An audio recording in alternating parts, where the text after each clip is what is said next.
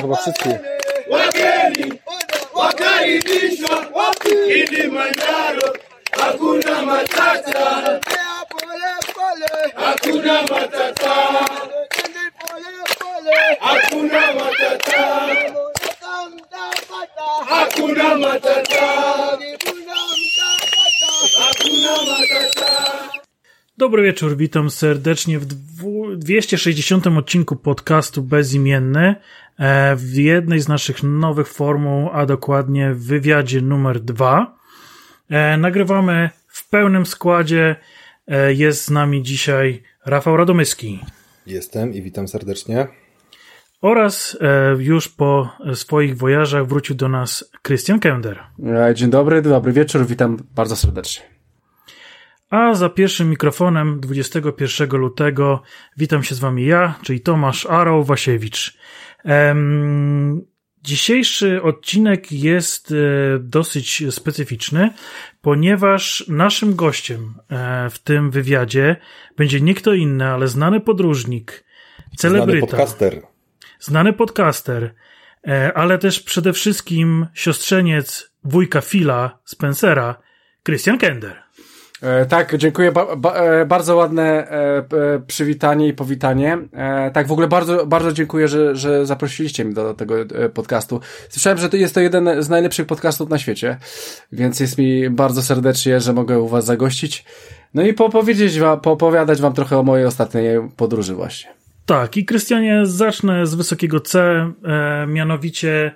Czemu już w drugim odcinku łamiemy naszą zasadę zapraszania topowych graczy, topowych osób związanych z elektroniczną rozgrywką, osób generalnie związanych z grami, by spotkać się właśnie z tobą i posłuchać o temacie mało gamingowym, jakim jest wspinaczka na jeden z najwyższych szczytów Ziemi? Powiem wam szczerze, że ten wywiad jako wywiad ogólnie jest to spin-off do naszego podcastu i oczywiście tak miało być związane z grami, ale pomyślałem sobie, że bardzo duże zainteresowanie było, jak ta podróż mi się udawała. Dostawałem bardzo dużo pytań, jak było BLB i tak dalej. A słuchajcie, żeby wam powiedzieć dokładnie jak było, to musiałbym napisać książkę albo po prostu dużo powiedzieć. W związku z tym sobie pomyślałem, że nie będę odpowiadał wam na pytanie jak było, po prostu nagram odcinek, bardzo fajny odcinek, z bardzo fajnym kontentem, wy sobie go przesłuchacie i się dowiecie jak było, tak? Więc nie chcę powtarzać 10 razy 10 różnym osobom jak było, czy ci się podobało. A jeśli czy chodzi o książkę, to myślisz, że może być to jeden z prezentów dla naszych patronów w przyszłości? Że napiszę książkę o Kilimandżaro? Tak. Nie mam czasu na to, Tomek. Chociaż bardzo bym chciał, to nie. Musiałbym mieć naprawdę dużo wolnego czasu, a wiecie, że teraz te podcasty nagrywamy co tydzień, więc to zabiera nam dużo czasu i mi też dużo czasu, więc nie ma takiej opcji, za książkę się nie biorę. To tylko było tak po prostu sobie powiedziałem, ale nagrywam podcast, dlatego przez tę godzinę, półtorej, dwie zobaczymy jak wyjdzie. Powiem wam po prostu gdzie byłem i co robiłem, nie? Rozumiem. Dziękuję bardzo. Nasi patroni, jak sami słyszeliście, niestety się nie uda, także zapraszamy do odsłuchania tego odcinka i myślę, że w ten sposób możemy spokojnie zacząć z właściwym wywiadem. Postaramy się wyczerpać temat, tak żeby nie było po prostu już nic na materiał do książki i wyrzutów sumienia przez to nie będzie. Okej. Dokładnie.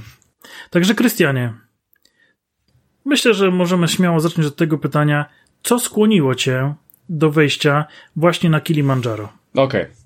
Dobra, więc słuchajcie, pierwsza i podstawowa rzecz, ja nie znam tych pytań, które oni mi zadają specjalnie, bo jestem ciekaw, czy mnie zaskoczą, to jest jedna rzecz. Druga rzecz, słuchajcie, to co teraz będę mówił i o czym będę opowiadał, to jest moja kwestia subiektywna. Ja to tak widzę. Wiem, że osoby, które były ze mną, widzą to trochę inaczej, ale ja widzę to jak ja to widzę i wam przedstawię tak, jak to wszystko wygląda. I na końcu chciałbym jeszcze dodać jedną rzecz, że bardzo dużo czytałem materiałów na temat ogólnie Kilimandżaro i tak dalej i bardzo dużo rzeczy widziałem, ale bardzo dużo rzeczy nikt nie zamieszczał, co było dosyć dziwne i chcę po prostu powiedzieć wam o kompletnie wszystkim, co tam po prostu było z czym się zmierzyłem, jak to ogólnie wygląda, no i czy było warto, czy nie było warto. Więc wracając, Tomku, do twojego pytania. Otóż moja żona, Ula, jak dobrze ją znacie, nie znacie, ona jest taką osobą, że wpada na jakieś pomysły i coś robi, tak? Krystian, jedziemy do Dubaju za 2 tygodnie, dobra, jedziemy. Tajlandii, Bali, różne takie rzeczy. I zobaczyła sobie gdzieś tam na Facebooku jakąś taką osobę, która organizuje takie wycieczki, takie troszeczkę bardziej adventure. No i tam było te Kilimandżaro. I że ta osoba była i w przyszłym roku planuje 2 takie wycieczki. W sumie to 3, ale w sumie ta jedna jej nie wyszła, więc ogólnie 2. No i moja żona, już podekscytowana, że ona tam chce, że ona musi, że ona coś. A ja jestem taki, że gdyby nie ona, to bym nic nie zwiedził w życiu, więc stwierdziłem, dobra, więc jak chcesz, to jedziemy, okej, robimy to. No i summa summarum, moja żona zainicjowała to, że pojechaliśmy na Kilimandżaro, więc to był w 100% jej pomysł.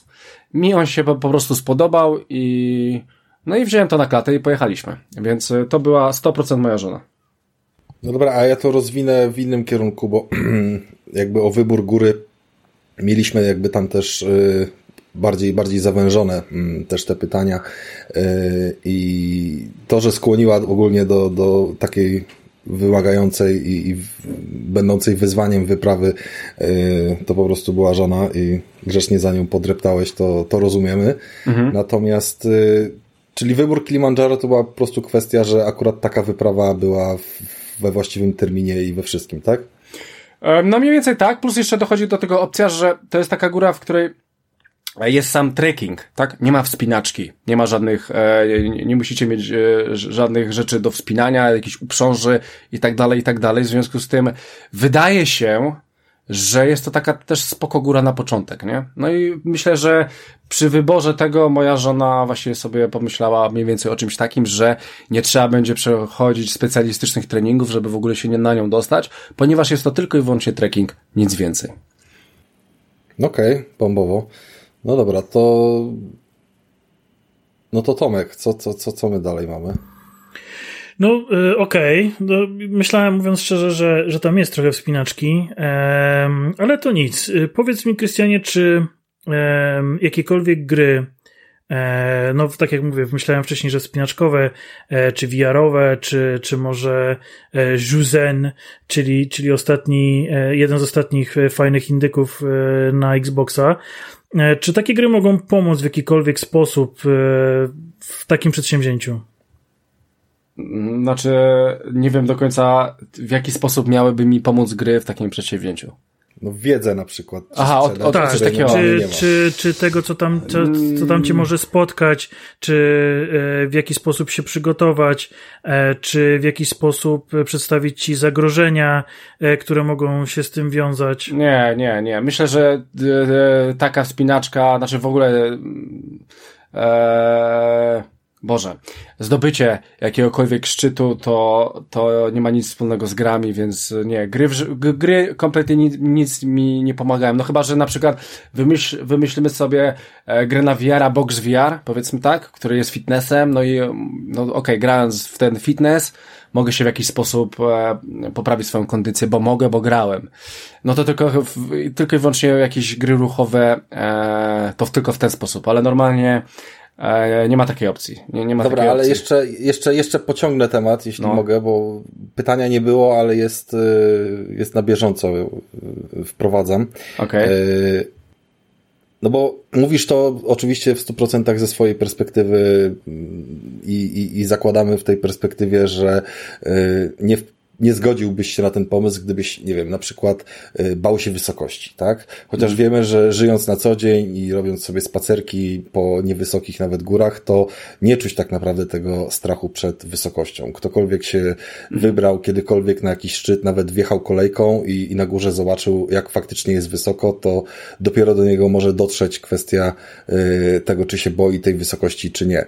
I wydaje mi się, że w tej kwestii, nie wiem, gry VR-owe mogą pomóc zderzyć się, powiedzmy, z tym poczuciem w jakiś sposób, wiesz, udawanym protezą tego, jak jest naprawdę i czy ja w ogóle tam nie spanikuję, nie będę musiał wracać w pewnym momencie. Znaczy, jeżeli chodzi nawet o tą twoją przestrzeń i ten lęk wysokości, to powiem wam, że do 4700 do 4700, wy po prostu idziecie drogą o po prostu jakimś tam pochyleniu do góry, tak? Więc wy po prostu wiecie, że idziecie pod górę, ale wy macie rozłożone to przez 10 kilometrów, powiedzmy. I nie macie tak... ścieżka jak w Anglii, po prostu. No mniej więcej będziecie po prostu pod górę, jak już jesteście na 4700, to nie macie, że patrzycie w dół, jest przepaść. Tam czegoś takiego nie ma. Tam po prostu jest wyżej, jest niżej, koniec. I nie macie wrażenia, że wychylicie się, o Boże, zaraz możecie spaść. Powiem wam, że mniejsze... Jak się przewrócę, to się sturlam przez te tak, w Anglii są mniejsze góry, 500, 600, 700 metrów, które faktycznie, jak tam zajrzysz w dół, no to jest przepaść. A Kilimandżaro taką górą nie jest. Nawet jak wejdziecie na samą górę, to jest, ta ściana na samej górze jest dosyć stroma, po której się wchodzi, ale mimo wszystko nie ma się takiego wrażenia, że to jest jakaś super ogromna wysokość i że coś ci się może stanąć. Zresztą nawet jak spadniesz, to tam jest bardzo dużo piachu i kamieni, więc nawet jak spadniesz, to nie za bardzo ci się nic nie stanie. No chyba tam w 2 czy 3 miejscach może, ale powiem wam tak, że poczucia przestrzeni na Kilimandżaro nie zaobserwowałem. Czyli poziom easy wybrałeś. Poziom easy, jeżeli chodzi o coś takiego. Jeżeli chodzi o samą przestrzeń, tak? No góra jest wysoka. Góra jest wysoka, to jest challenge. Ale, mówiłeś, że śledziłeś różne materiały wcześniej. Tak. W ten sposób się przygotowywałeś. Czy było na przykład coś takiego, że ktoś robił przejście i można było obserwować, jak on faktycznie idzie, że tak, no można powiedzieć, że w czasie rzeczywistym, ale chodzi mi o to, że to przejście jakby jest z nim tego, bo... POV tutaj... na kamerce, na głowie i leci. Tak. Były takie osoby nawet z Polski, robiły coś takiego, no oglądało się, to było dosyć nieprzyjemne, ponieważ ta kamerka pływała im.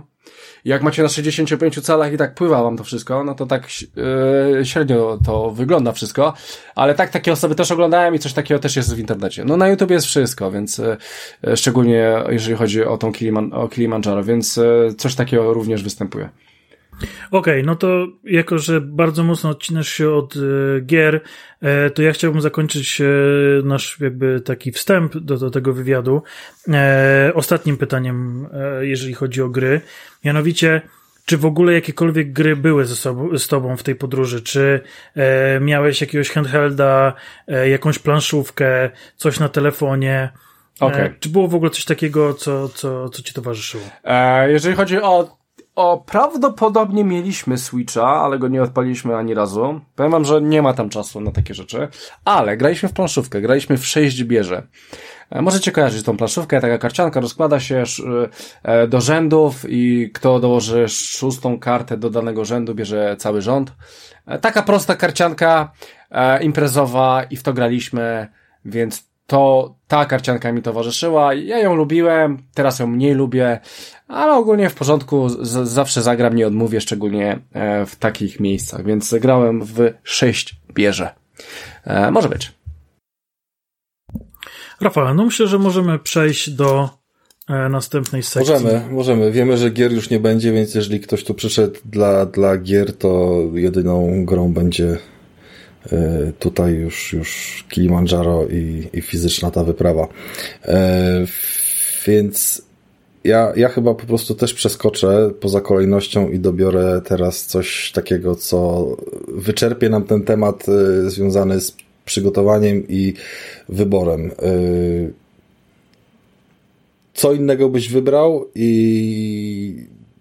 Jeżeli to na tym początkowym etapie było uzasadnione jakby z tym, że się po prostu trafiło na Facebooku, to czy już się pojawiły inne koncepcje na kolejne wyprawy, tudzież jakie tam są dalsze plany na inne szczyty? To już po wszystkim, tak? Po Kilimandżaro? Tak. Znaczy, zarówno była opcja, że rozważaliście, no dobra, zobaczyliśmy Kilimandżaro, ale zastanówmy się, czy są inne opcje. Mhm. I czy te opcje chcecie później zrealizować już teraz po fakcie? Okej. To może ja powiem o jednej rzeczy, że jeżeli coś teraz miałbym takiego robić górzystego, fajnego, wyższego, to albo pojechałbym sobie do Maroka, tam są bardzo fajne, wysokie góry, wymagające i Maroko jest bardzo ładnym krajem.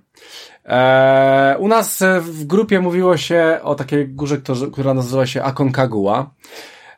To jest najwyższy szczyt Andów, on ma prawie 7000 metrów, więc bardzo dużo. On jest w Ameryce Południowej, w Andach. I były takie pomysły u nas w grupie, ale Kilimandżaro to wszystko zweryfikowało. Więc na dzień dzisiejszy, jakbym miał gdzieś jechać na takie wysokie góry, to bym zrobił Machu Picchu. Tam jest dosyć fajny trekking, lekki trekking, wysokość już jest mi ogarnięta, więc po prostu bym sobie poszedł i na Machu Picchu. Bardzo ładne widoki. Mam koleżankę, znajomego, narzeczoną, która tam była i poleca Peru. Bardzo ładne miejsce i bardzo fajna rzecz na po prostu po oglądaniu sobie. Ja patrzę, że to ma 2500, więc niewiele, ale to jest takie coś przyjemnego, co bym chciał sobie na pewno zwiedzić i to teraz bym poszedł, jeżeli miałbym iść na jakąś górę, to poszedłbym sobie na coś takiego. Nie mam bakcyla, jeżeli chodzi o góry. To nie jest tak, że ja muszę teraz zdobywać nie wiadomo co. Nie, u mnie to tak kompletnie nie działa. Teraz bym sobie poszedł na jakiegoś lighta kompletnego, właśnie to. To tyle. No dobrze, a co było najtrudniejsze w tej wyprawie? To już wchodzimy do mięsa. No, myślę, że tak, że powoli tak. Dobra, więc sobie przede wszystkim najtrudniejsze w tej wyprawie był jetlag i to, że nie mogłem spać w samolocie. Kiedy przyleciliśmy do Tanzanii, musicie wiedzieć, że ja leciałem w nocy, więc w teorii ta noc miała mi służyć do tego, żeby się wyspać. A ja się nie wyspałem. Można nawet powiedzieć, że w ogóle nie spałem. I najcięższe w tej wyprawie było to, że tego pierwszego dnia, którego już przylecieliśmy, dostaliśmy klucze do hotelu i tak dalej. I kiedy ja próbowałem odsypiać, ja zastanawiałem się, czy w ogóle podchodzić do tego Kilimandżaro. Czemu nie spałeś w samolocie? W sensie coś... Nie umiem spać w samolotach. Nie umiem. Okej. Okay. Mam z tym problem. Czy miałeś okazję, ja wiem, że to jest inny wątek, ale no wciąż związany z podróżą, impaktuje na tą całą podróż i chęć do niej. No. Ja też byłem na urlopie i wiem, jak mocno mi dały w kość podróże samolotem podczas tej mojej ostatniej tam urlopu. Mhm. Jak z tymi słuchawkami w trakcie samolotu, one nie pomogły wyłączyć się z tego dźwięku? Nie, no, to myślę, że tak, pomogły oczywiście, ale to nie chodzi o to, o sam dźwięk. Bardziej chodzi o pozycję, w której się znajdujesz. Okay. Siedząco, leżąco, bardziej siedząco i tak przez 2-3-4 godziny. Podobno teraz, jak wracałem, to zegarek mi powiedział, że spałem 4,5 godziny, ja tego nie odczułem. Co ciekawe, słuchajcie, jak wczoraj poszedłem spać o 18:00, wstałem dzisiaj o 7 rano. 13 godzin zegarek mi pokazał, że spałem. I dalej jestem w 100% jeszcze taki... Nie jestem jeszcze świeży. Nawet jak to teraz nagrywam. Ja wczoraj przyleciałem. To nie jestem jeszcze do końca w 100% świeży i ogólnie taki wypoczęty i jeszcze brakuje mi tego snu. Więc... No dobra, czyli możemy to przekuć na radę, żeby dodać sobie jeden dzień aklimatyzacji i wyspania się. Ja nawet bym powiedział, znaczy to jest indywidualnie od człowieka, tak? Ja akurat tak mam. Dla mnie najlepszą opcją byłoby wstać rano i lecieć cały dzień, wylądować wieczorem, iść spać, wstać następnego dnia, i po prostu żyć, nie? W sensie, że w ciągu dnia nie spać, tylko po prostu lecieć i tyle. I to by było dla mnie idealne. No i ja lotów nie ustalałem niestety, miałem ustalone te loty. Wiedziałem, że będzie problem, ale nie wiedziałem, że będzie aż tak duży. No, ale wracając do tego waszego pytania, co było najtrudniejsze. No właśnie to było najtrudniejsze. Słuchajcie, ja tego dnia, w którym miałem tą noc i tam była już 17-18, ja mówię do swojej organizatorki, ja muszę iść spać.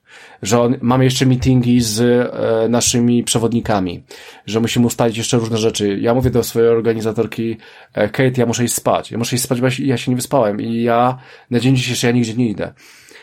No i on mówi, dobra, no w sumie możesz iść, to nie jest ważne, dobra, idź się wyśpij, coś tam odeśpij, nie? No i słuchajcie, i mnie po prostu złapała choroba. Ja byłem chory, ja byłem po prostu przeziębiony, a wiedziałem, że następnego dnia już wchodzimy, nie? Na 2700. I miałem bardzo złą noc. Co chwilę wstawałem do ubikacji. I w ogóle, czułem, że jestem po prostu chory. I wiecie, łzy nawet wjechały, nie? Bo sobie stwierdziłem, że kurde, wydałem tyle pieniędzy, przygotowałem się, zrobiłem wszystko, a po prostu jestem bezsilny z moją chorobą i będę musiał zostać. Autentycznie będę musiał zostać. Summa summarum wyglądało to w ten sposób, że coś tam rano, 5, 6, 7, 8, coś tam wstaje, dziewczyny mnie przyciskają, wstawiają mnie na nogi i dostaję bardzo mocny lek, nazywa się Tapcin. On jest w Polsce do kupienia. Teraz ciekawostka jest. Można kupić tylko jedno opakowanie tego. Tam jest jakaś pochodna jakiegoś narkotyku w tym. To jest bez recepty lek, ale można maksymalnie... Ja to znam, ja to skądś znam. Tak, i to jest bardzo mocny lek na przeziębienie, więc jeżeli ktoś będzie miał taką podbramkową sytuację, to polecam Tapcin.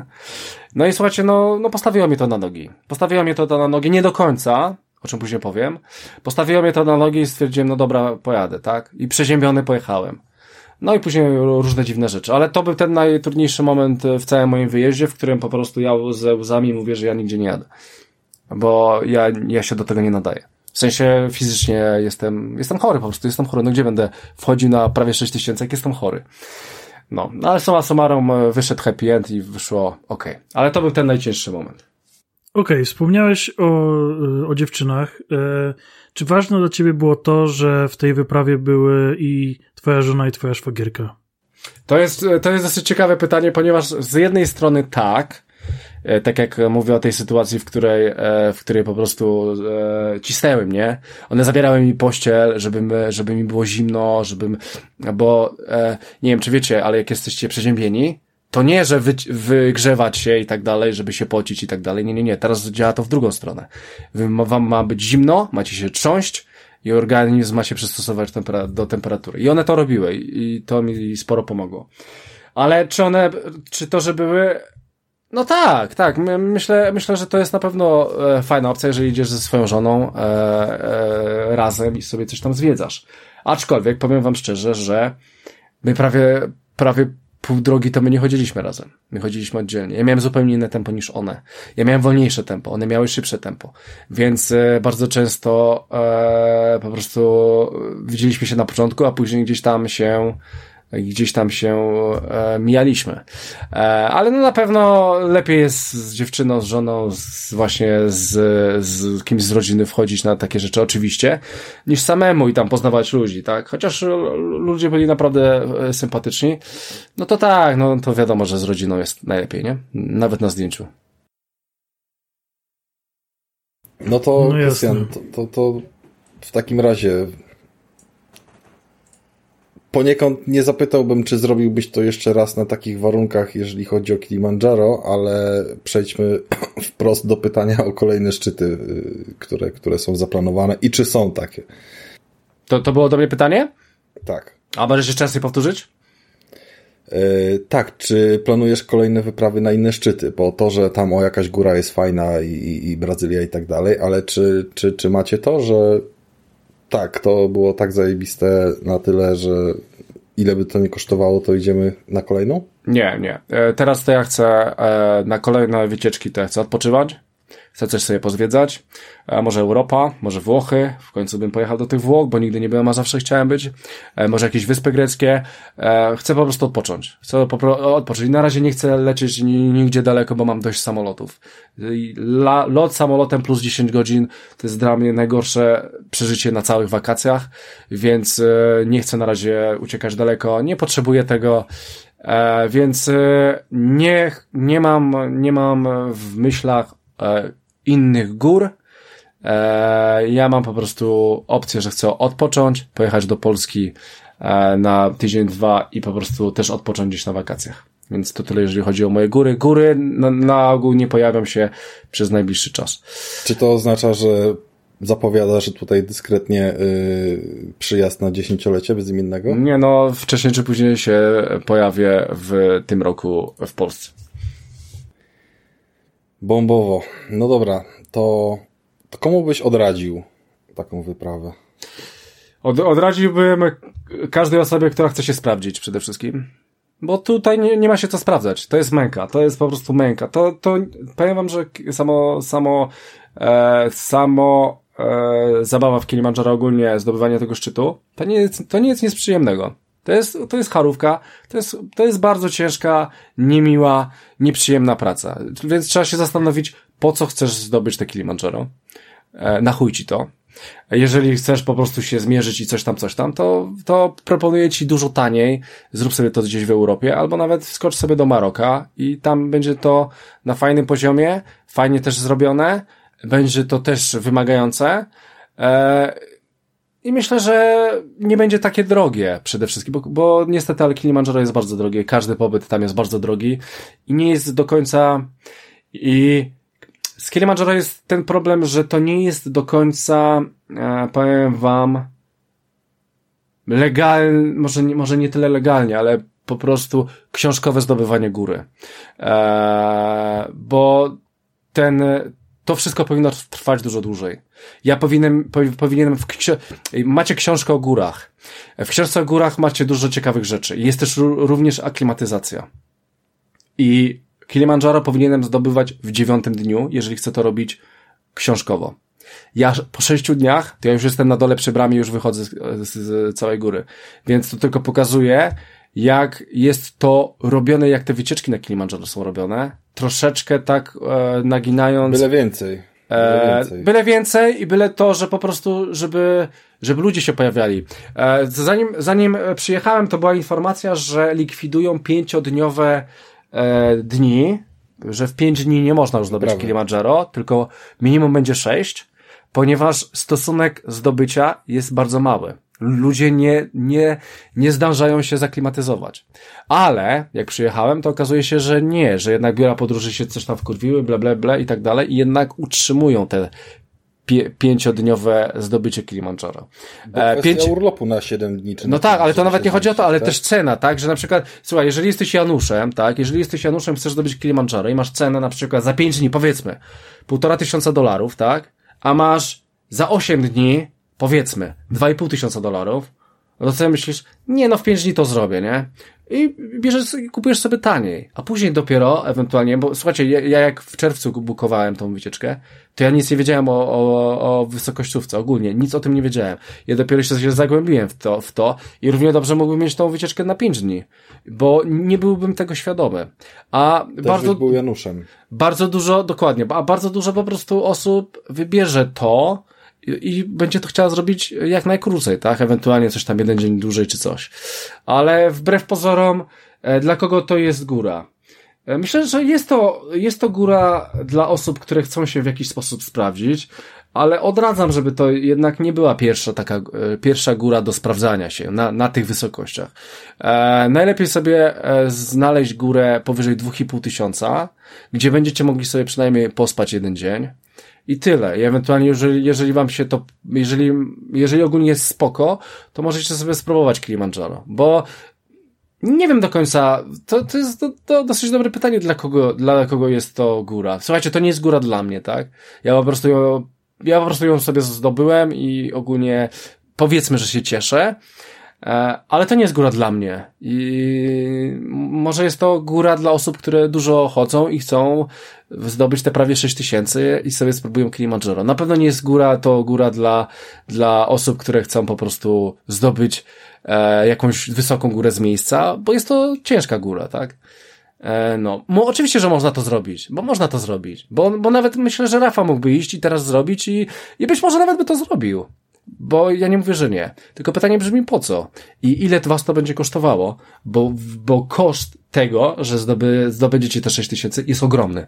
Jest naprawdę ogromny. To tyle. To tutaj jakby ja tylko szybko dorzucę taką informację z Wikipedii, że jeżeli góra powyżej 2500, to można już w słowackich Wysokich Tatrach zdobyć Gerlach 2655 metrów od poziomu morza, a jednocześnie nie trzeba daleko jechać. Znaczy, okej, ja tutaj co do słowackich gór to stwierdzę kwestię, że oczywiście jest też zupełnie inne umiejscowienie i o ile oczywiście nie mówimy o tym, że w tych górach jest tam, nie wiem, ciepło, jakoś super, bo to jest Afryka, ale wciąż to nie jest góra zimowa i na pewno jest jakby też inny vibe, inny klimat, kiedy się wspinamy gdzieś, gdzie ta temperatura na górze na pewno spada jeszcze bardziej. Ale nie o tym chciałem. Tego pytania też nie było, Krystian, ale mi tak jakby wychodzi z tego, co mówisz. cały czas jakby wracamy do kwestii tego, że właśnie ta aklimatyzacja, że wysoko, że powinno to trwać dłużej z mniejszymi interwałami jakimiś, żeby ten organizm się przystosował i że to jest właśnie najbardziej męczące. Powiedz o tym więcej, na tyle przynajmniej co się wiesz, jako laik naczytałeś, nauczyłeś i sam przeżyłeś. Nie, to ja... O tej kwestii, nie? Bo okay. To jest chyba poza samym zmęczeniem nóg, które wynika z tego, że sobie dreptasz cały czas pod górę, no to jest najważniejsze, nie? Tak, to jest najważniejsze. To jest najważniejsze, jeżeli chodzi w ogóle o wysokie góry. Każde wysokie góry. Szczególnie te wysokie góry. Dobra, no słuchajcie, ogólnie książkowo jest tak. Codziennie robicie 300-500 metrów do góry, tak? Jeżeli osiągniecie pułap 1000 metrów, robicie sobie dzień przerwy. I znowu 300-500, codziennie powiedzmy 500, kolejny dzień 500 i jeden dzień przerwy. I tak dalej. Z czego to wynika, jeżeli chodzi o biologię? No wynika to z tego, że tlenu jest mało, tak? Że w tym, znaczy tlenu niby jest tyle samo, ale stężenie tego tlenu jest po prostu mniejsze. I już stężenie tlenu mniejsze zaczyna się od 2500 metrów. Co oznacza, że na wysokości 2500 metrów lub wyżej możecie już doświadczać pewne objawy choroby wysokościowej. To już od tego się zaczyna. Jeżeli chodzi o dalsze odległości, to jest to tak zrobione, że chyba dalej mamy 5000 metrów i to już robi się tam grubo i chyba strefa śmierci jest około 7500 metrów, gdzie już znaczy ja to tak pira za drzwi, bo nie pamiętam do końca tych odległości, bo akurat nie było mi to potrzebne, ale gdzieś tam przy tych 7500 to już wchodzimy z maską tlenową, no chyba, że jesteście kozakami. Są tacy, którzy zdobyli Mount Everest bez butli, no ale tam już zaczyna się strefa śmierci i tam już jest grubo z tym tlenem. Tam już chyba jest 25% tego, co jest normalnie teraz 100%, przy 2500 jest 75%, a przy koło 5000 jest chyba 50%. Mniej tlenu, czy mniej stężenia tego tlenu. Bo dalej jest 21% w powietrzu, tylko że tam chyba wydaje mi się, że stężenia. Całkowicie tak, przez tak, nie? Tak. I mniej więcej o to w tym chodzi. I teraz no i czym to się objawia, tak? No to mamy różne choroby wysokościowe, które przeżyłem, może nie tyle przeżyłem, ale no było nas 12 osób w grupie, więc widziałem te choroby. Będą to na pewno ból głowy, na pewno to, że będzie wam niedobrze, czyli będziecie mieli odruchy wymiotne. Przede wszystkim kolejną rzeczą, którą będzie biegunka. Kolejną rzeczą, którą będzie bardzo ciężko będzie wam zasnąć, będzie ciężko iść spać na tych wysokościach, bo troszeczkę inaczej pracujecie. No i w sumie chyba te 4 takie rzeczy, które mi teraz przychodzą na myśl. No i jeszcze jest coś takiego jak mniejszy apetyt, tak? To już kwestia też indywidualna, więc mniej więcej te 5 rzeczy atakują was na takiej wysokości. Jeżeli się pojawiają, to znaczy, że macie jakieś objawy choroby wysokościowej. Później one oczywiście mogą się zagłębiać, ale na ogół na Kilimandżaro,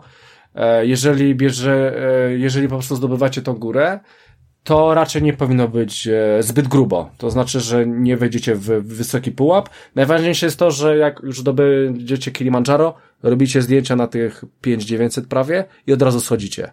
Wy tam nie siedzicie, nie oglądacie widoków. Tam jest już takie powietrze, że trzeba stamtąd spieprzać. Ja byłem tam chyba dosłownie 7 czy 8 minut, zrobiłem chyba 8 zdjęć i zszedłem. Bo tam nie ma co oglądać i osoby, które długo tam przebywają, później mają grube jazdy. Aha, są jeszcze rzeczy, że puchną wam ręce, puchną wam nogi. To parę osobom też spuchły ręce i nogi, to też jest objaw choroby wysokościowej. No i słuchajcie, jeżeli chodzicie na Kilimandżaro, a no i nie mieliście takiego dużego doświadczenia i nie robicie tego książkowo, tak? Czyli nie robicie tej aklimatyzacji książkowo, tak jak mówiłem, to musicie wziąć specyfik lek, który nazywa się diuramid. Diuramid to jest antybiotyk, który dostaniecie u każdego lekarza, jeżeli powiecie, że idziecie na dużą wysokość i potrzebujecie lek na chorobę wysokościową i każdy lekarz wam przepisze ten diuramid. Więc my ten diuramid braliśmy, 2 tabletki dziennie. po to, żeby po prostu nie mieć tych objaw choroby wysokościowej. No i na przykład u mnie to zadziałało, bo ja w ogóle nie miałem żadnych chorób, objaw choroby wysokościowej, ale no praktycznie większość miała, tak?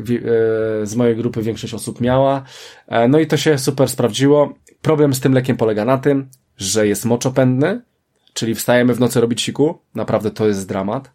Druga rzecz, to odwadnia was, więc musicie się cały czas nawadniać. No i musicie pić 3-4 litry dziennie. Akurat jeżeli chodzi o wodę, to ja nigdy nie miałem z tym problemu. Nawet jak piłem litr 2, to przestawić się na 4, u mnie nie ma z tym problemu. Ale bardzo fajnie można było zobaczyć w moczu waszym, czy jesteście odwodnieni, czy nie. Jeżeli był super żółty, to znaczy, że jesteście odwodnieni.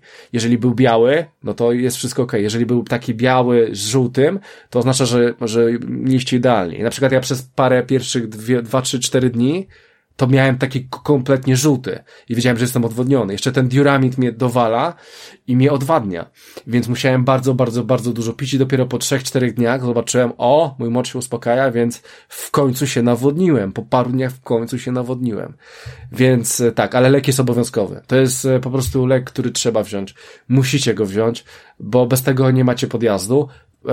No chyba, że już macie te odległości za sobą, tak? Ale jeżeli nie, to musicie to brać, bo po prostu będziecie mieli jazdy, będziecie spuchnięci i będzie bardzo nieprzyjemnie. Nawet nie wiem, jakie było pytanie. Ale... Pytanie dobrze odpowiedziałeś. Nie wiem, Tomek, czy chcesz w shitty question pójść teraz, bo to Tomek, jakby Krystian wywołał trochę temat. W sumie tak. Myślę, że to jest dobry moment. Ale tak, to... bo... No powiedz. Z twoją wyprawą zbiegła się taka mini afera, powiedziałbym, związana właśnie z wyprawami turystycznymi na wysokie góry. Co prawda nie dotyczyła Kilimandżaro, tylko Monteverestu. Mhm. Niemniej jednak jakby zbieżność jest za duża, żeby o to nie zapytać. Mianowicie wszyscy ci, którzy wchodzą na Monteverest, muszą się liczyć z dużym smrodem związanym z ekskrementami, które pozostawiają po sobie wycieczkowicze. Mhm. I została też zrobiona jakby obowiązkowe takie nie wiem, czy prawo, czy przeświadczenie, że ci turyści muszą zabierać ze sobą torebki i sprzątać po sobie kupy, zabierać je ze sobą. Jak to się ma sprawa na Kilimandżaro? No dobra, więc pierwsza rzecz to, słuchajcie, ja szedłem drogą Marangu, to jest najstarsza droga w ogóle na Kilimandżaro i to jest jedyna droga, w której nie śpi się w namiotach, tylko w domkach, więc ja spałem w domkach, więc ogólnie pełna kultura. To jest jedna rzecz. Druga rzecz jest taka, że w każdym... Ale jeszcze ja mam prośbę, żebyś rozwinął tą część, bo lepszej okazji nie będzie. Właśnie o to zaplecze techniczne, o którym powiedziałeś, że gdzie spaliście, co z tym jedzeniem, co jedliście i w związku z tym jakby, no nie wiem, mówisz, że 3-4 litry wody dziennie trzeba było pić, to rozumiem, że ta woda czekała w tych domkach, że ją tam... Tak, dobra, to poczekaj. To ja wrócę do tego, ale najpierw bo to będzie dłuższy temat, a odpowiem wam o tych kupach, bo to będzie krótszy temat. Więc ogólnie w tych obozach, w kampach były normalne łazienki. Tak, porcelana, siadasz, spłuczesz wodę, więc to wszystko było w tych kampach, tak? Więc co 1000 metrów miałem pierwszy kamp 2700, drugi kamp 3700, ostatni kamp 4700 i góra na 5900 prawie, tak? Więc w tych wszystkich trzech kampach, w których byłem, była ładna łazienka z porcelany, tak? Więc nie było problemu. Po drodze natomiast, w trakcie drogi, na przykład były miejsca, takie powiedzmy budynki, w których była łazienka. Tam była tylko łazienka. I to wyglądało tak, że po prostu była dziura. Dziura, do której się robiło wszystko. Ta dziura była bardzo głęboka, więc wy nawet nie mogliście zobaczyć co zrobiliście, tak na sprawę, bo to było takie głębokie, to był tylko budynek z dziurą. Wchodzicie, robicie w tą dziurę i koniec. Więc to zostało w ten sposób rozwiązane. Natomiast sam atak szczytowy, tak? Czyli ostatni obóz, idziecie w górę. No tutaj niestety nie było nic takiego, więc robiło się to na dziko. Gdzieś tam się zawsze odchodziło dalej. No i się robiło, no i to tyle. z tym ogólnie nie było problemów. Ja myślę, że całe Kilimandżaro, w sensie cała ta ścieżka, droga Kilimandżaro, ona jest bardzo dobrze zachowana. W sensie, że tam jest na tyle dużo toalet i tyle tego wszystkiego, że myślę, że ludzie jakoś o to dbają. Ja na przykład na swojej drodze nie widziałem żadnych niefajnych rzeczy, o których mówiliście, że występują na Mount Everestie. O tym też słyszałem ogólnie. Więc żadnych gier z Game Passa nie było po drodze. Niestety, ale śmieszne, haha. Wszystko było, można powiedzieć, że było wszystko zadbanie takie właśnie na liście z Game Passem, a nie tak jak na PlayStation w Mount Everestie, więc myślę, że tutaj wszystko było okej. Wiadomo, no ostatni ten odcinek, atak szczytowy, no ale ja tam też nic takiego nie widziałem. Sam musiałem zrobić gdzieś tam 2 na ataku szczytowym, gdzieś tam sobie poszedłem, gdzieś tam zrobiłem, to było ciekawe doświadczenie, ale wiem, że w okolicy było i tak spoko, było czysto i w sumie było okej. Bierzcie też pod uwagę, że tam często też, chociaż na tej odległości nie. W ogóle nie wiem, czy wiecie, ale na wysokości powyżej 5000 metrów nie pada deszcz. Nie ma deszczu. Więc to już jest no ale śnieg występuje, tak? Ale ogólnie to było wszystko to dobrze przemyślane. Więc nie było z tym problemu i teraz wracamy do tego, co chcieliście się zapytać. Tak, jeżeli chodzi o wodę, to tak. Budziliście się w kampie. Na ogół powiedzmy 6 rano, budzicie się w kampie i przychodzi do was 2 osoby z herbatą imbirową, z imbirem. Słuchajcie, tak, no i oni tam budzą, więc od rana już sobie pijecie herbatkę, coś tam przygotowujecie się i idziecie powiedzmy na 7, już spakowani, idziecie sobie na 7 zjeść sobie śniadanie. I teraz tak, spakowani. Śpicie sobie w domkach. Na ogół są 4 łóżka w domku, piętrowe, czyli 2 i 2. No i w tych łóżkach macie tylko i wyłącznie materac i poduszkę. Więc wy wyjmujecie sobie swój śpiwór i po prostu rozkładacie sobie to na tych materacach i na tej poduszce i sobie po prostu śpicie, w czym chcecie. Czy chcecie w więcej ilości warstw, bo jest zimno, czy w mniejszej, to już od was zależy. Faktem jest, że w każdym domku wyglądało tak samo. Dopiero w ostatnich domkach to spaliśmy wszyscy razem, 12 osób w jednym pomieszczeniu, tam było 6 piętrowych łóżek, więc to tak wyglądało. No więc słuchajcie, tak, no idziemy jeść śniadanie, no więc na ogół śniadanie polegało na tym, że rano to zawsze była taka zupka z mlekiem, bym powiedział, ale o takim dosyć dziwnym smaku, jakimś cynamonowym, dziwnie to smakowało strasznie.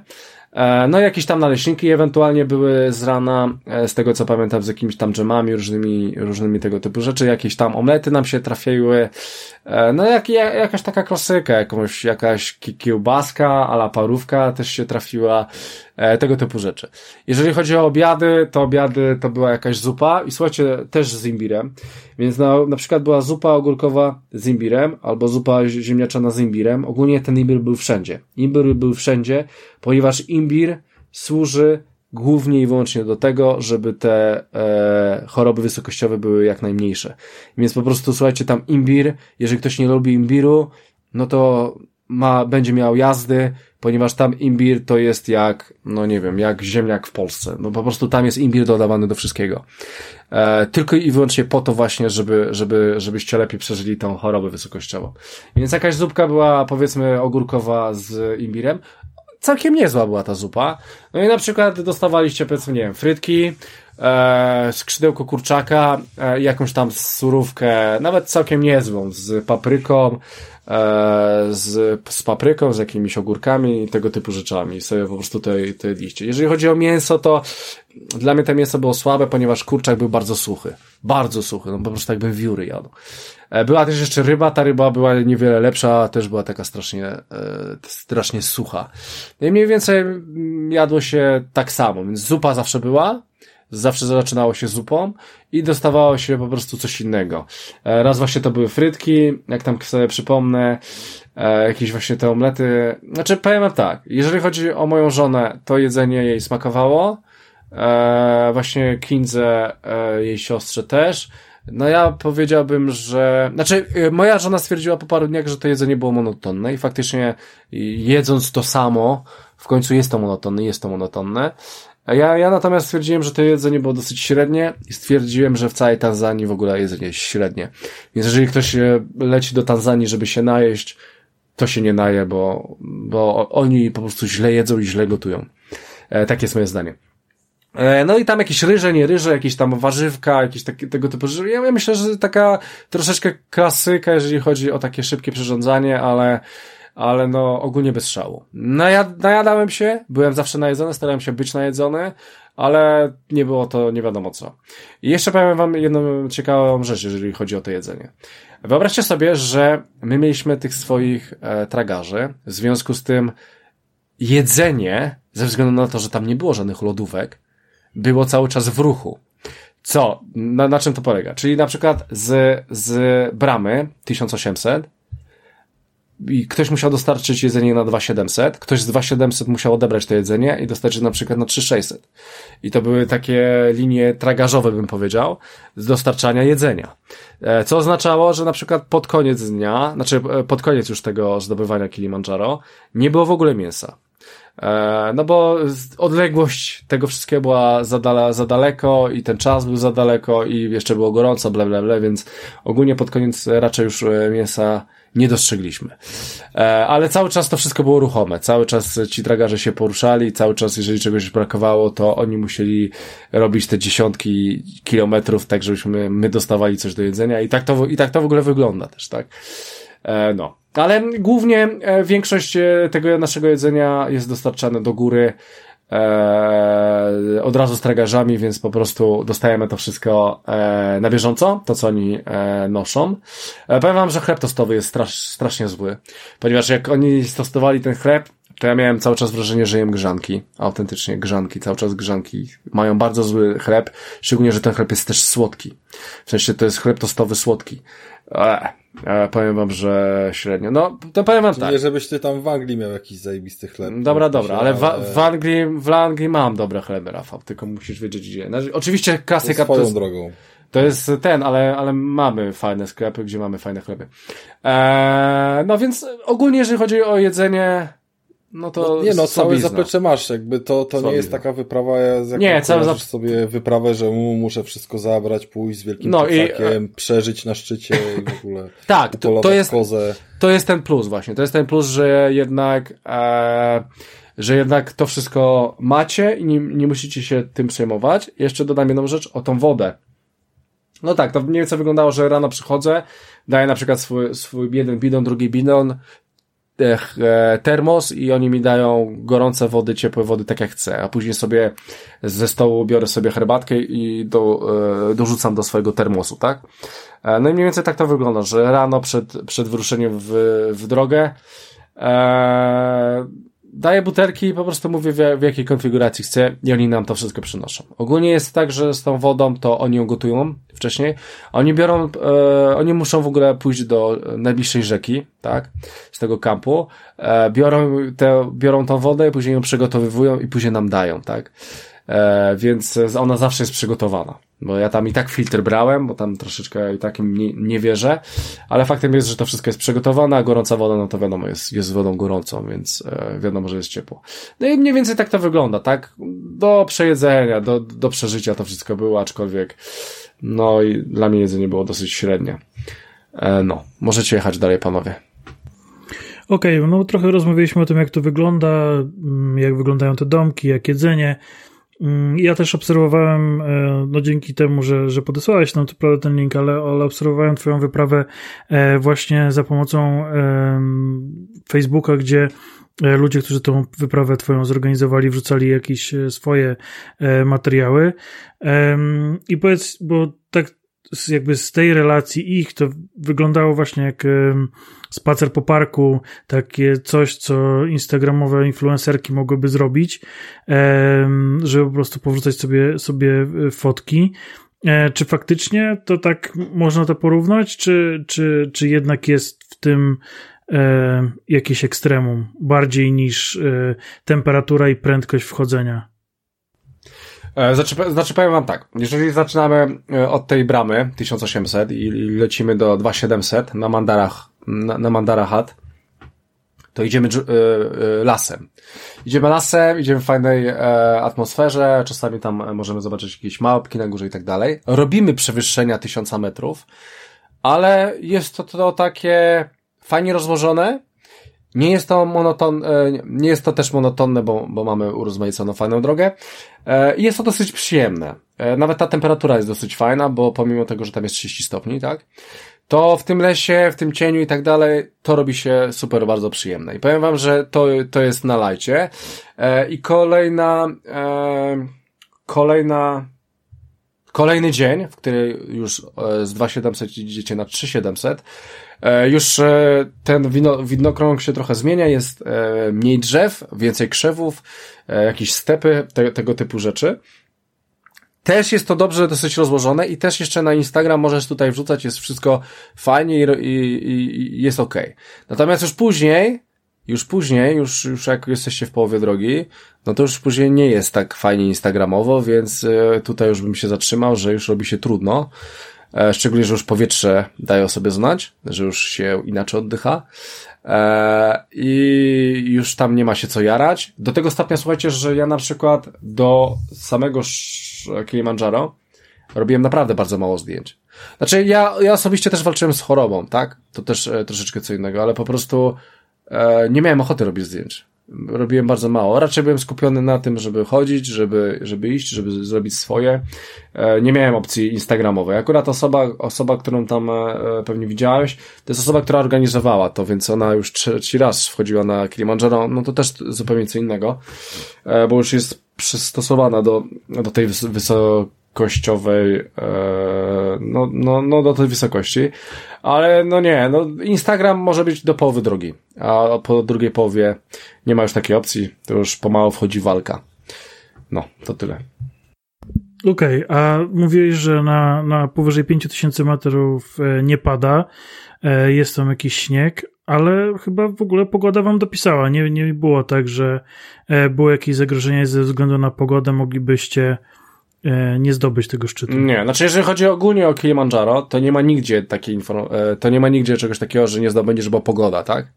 Jak będzie padało, no to od ciebie zależy, czy chcesz iść, czy nie.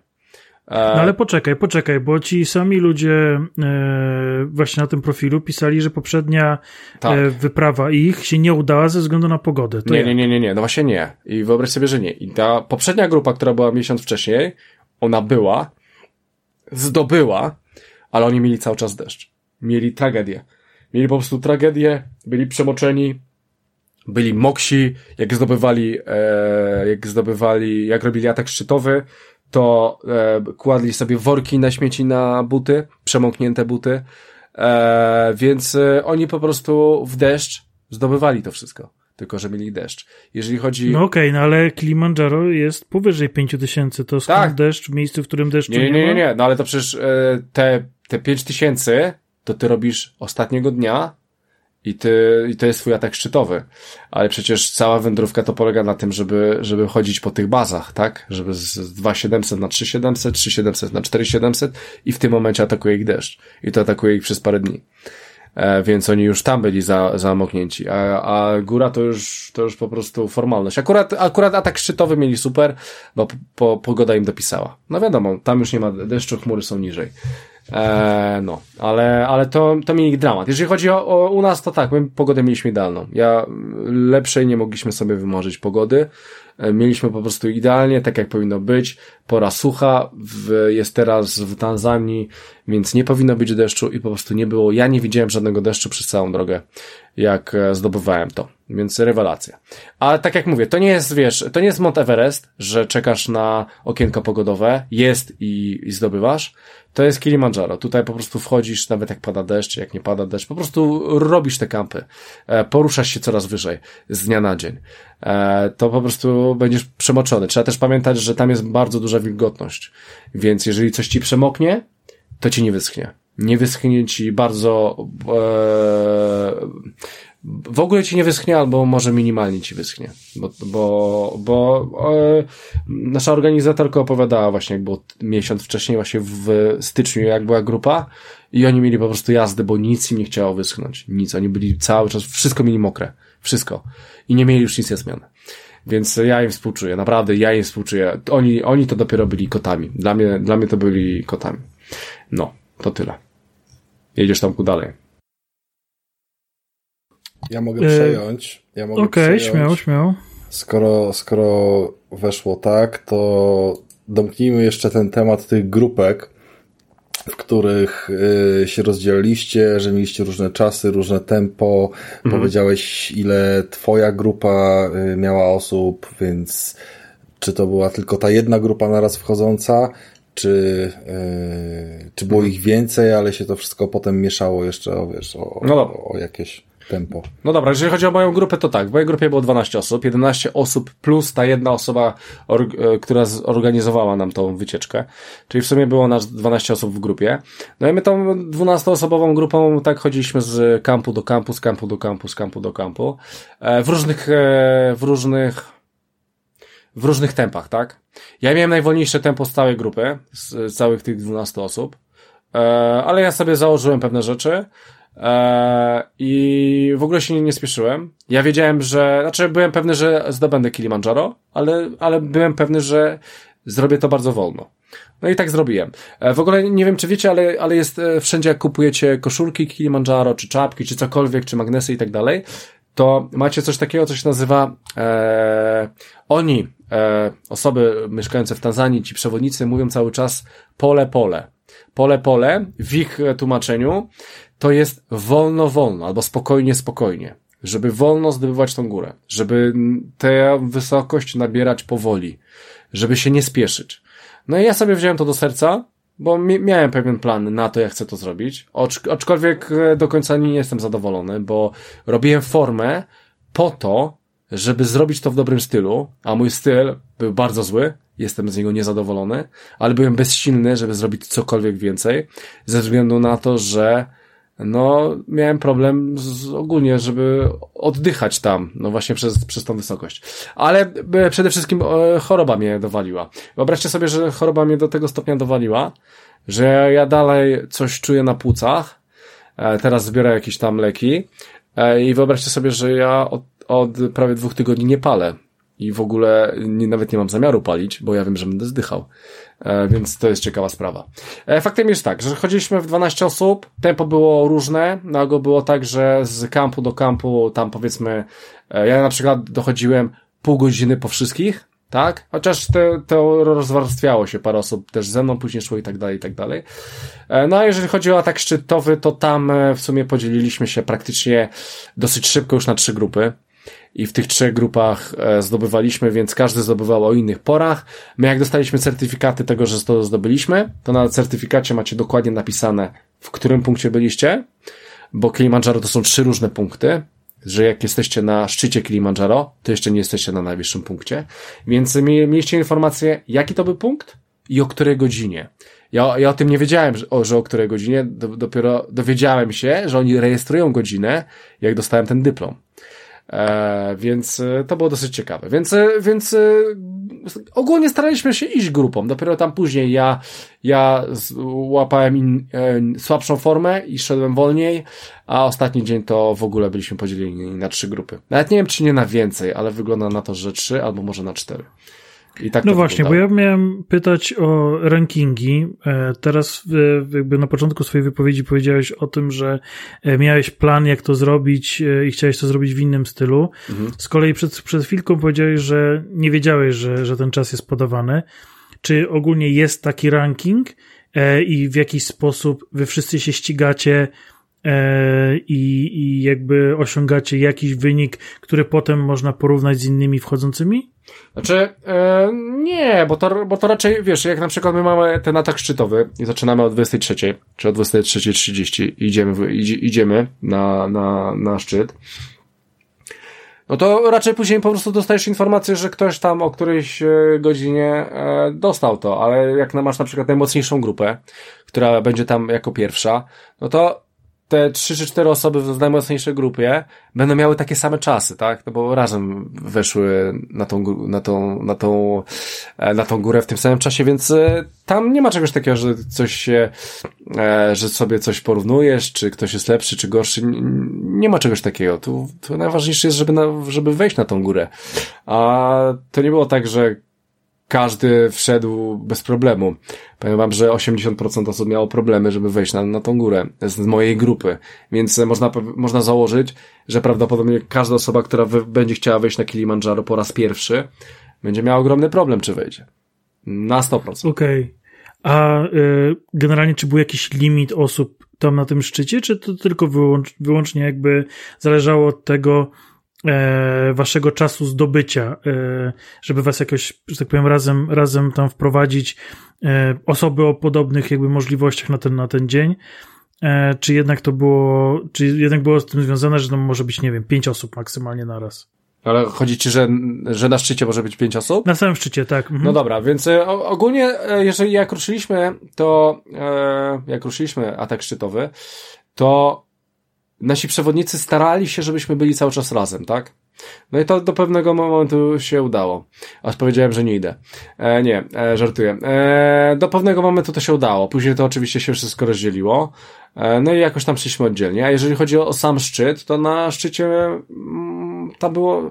tam jest miejsce, żeby dużo osób stało. To nie jest tak, że tam jest mało miejsca. Tam jest dużo miejsca, tylko że dookoła, poza jakimiś tam widokami, chociaż tak bardziej z jednej strony, to tam nie ma nic ciekawego, więc tam po prostu jesteś na górze, robisz zdjęcie i schodzisz, bo wiesz, że przebywanie na tej wysokości zbyt długo może się źle skończyć. Dziewczyna, która organizowała nam to, miesiąc temu właśnie była z tą swoją grupą i niektóre osoby 40 minut czekały, żeby wszyscy zrobili sobie zdjęcie na górze. I te osoby, które czekały na górze te 40 minut, jak schodziły, miały ogromne problemy wysokościowe. Ogromne. Zaczęły im puchnąć grubo ręce, nogi i tak dalej. I w ogóle bardzo im było niedobrze przy zejściu. Przy zejściu, gdzie się traci wysokość, gdzie człowiek powinien się czuć coraz lepiej. Ale zbyt długo tam siedziały. W związku z tym, tym razem ona nas uprzedzała, że słuchajcie, wejdźcie, zróbcie zdjęcie i schodźcie, bo to jest już niefajna wysokość i czym dłużej będziecie siedzieć, tym bardziej narażacie swoje zdrowie na coś.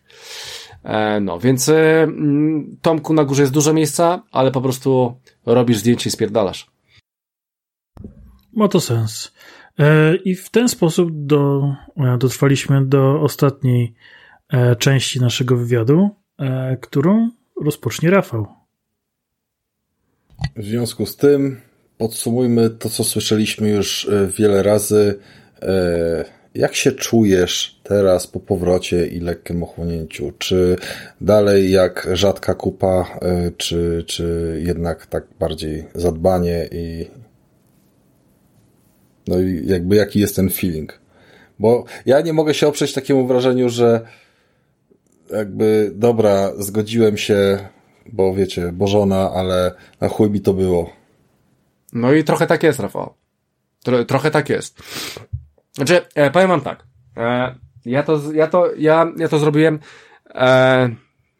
Ja to zrobiłem jako ostatni ze swojej grupie. Jedna osoba tego nie zrobiła u nas. Odpadła. Powiem wam tak. Jak ja zszedłem po tych zajęło mi to 14,5 godziny. Bardzo dużo mi to zajęło. Myślę, że taki fajny czas to około 12 godzin. I to bym się cieszył. Ja się na to przygotowywałem mniej więcej, no ale, no mówię, choroba mnie zmogła i nie byłem w 100% i na tej wysokości, jak nie jesteś w 100%, to od razu to czuć. Więc ja wam powiem, że jak zszedłem po tych 14,5 godzinach, wszyscy już siedzieli, zaraz mieliśmy jeść, zjedliśmy i zaraz mieliśmy w ogóle iść jeszcze niżej, to w ogóle był kompletny dramat.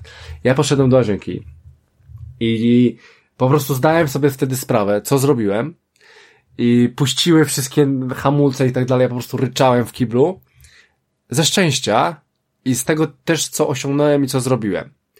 I to było bardzo fajne uczucie, to było coś takiego nie do podrobienia i wtedy doszło do mnie, co zrobiłem.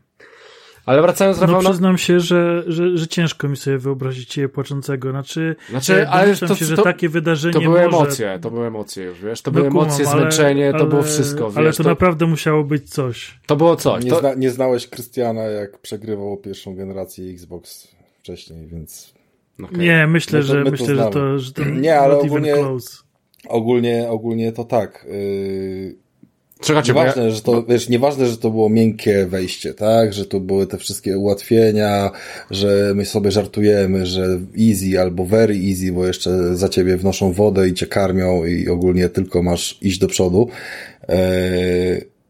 Myślę, że to wciąż jest jakby zawsze twoja walka, nie? I tutaj jakby nawet to, że wybrałeś się i w samolocie i wszystko w zespole tam z rodziną, żoną i w grupie idziesz i teoretycznie jest to taka wycieczka weekendowa, to i tak cały czas ta walka jest po prostu wewnątrz tobie, w głowie i no tak. I tutaj się robi to osiągnięcie, nie?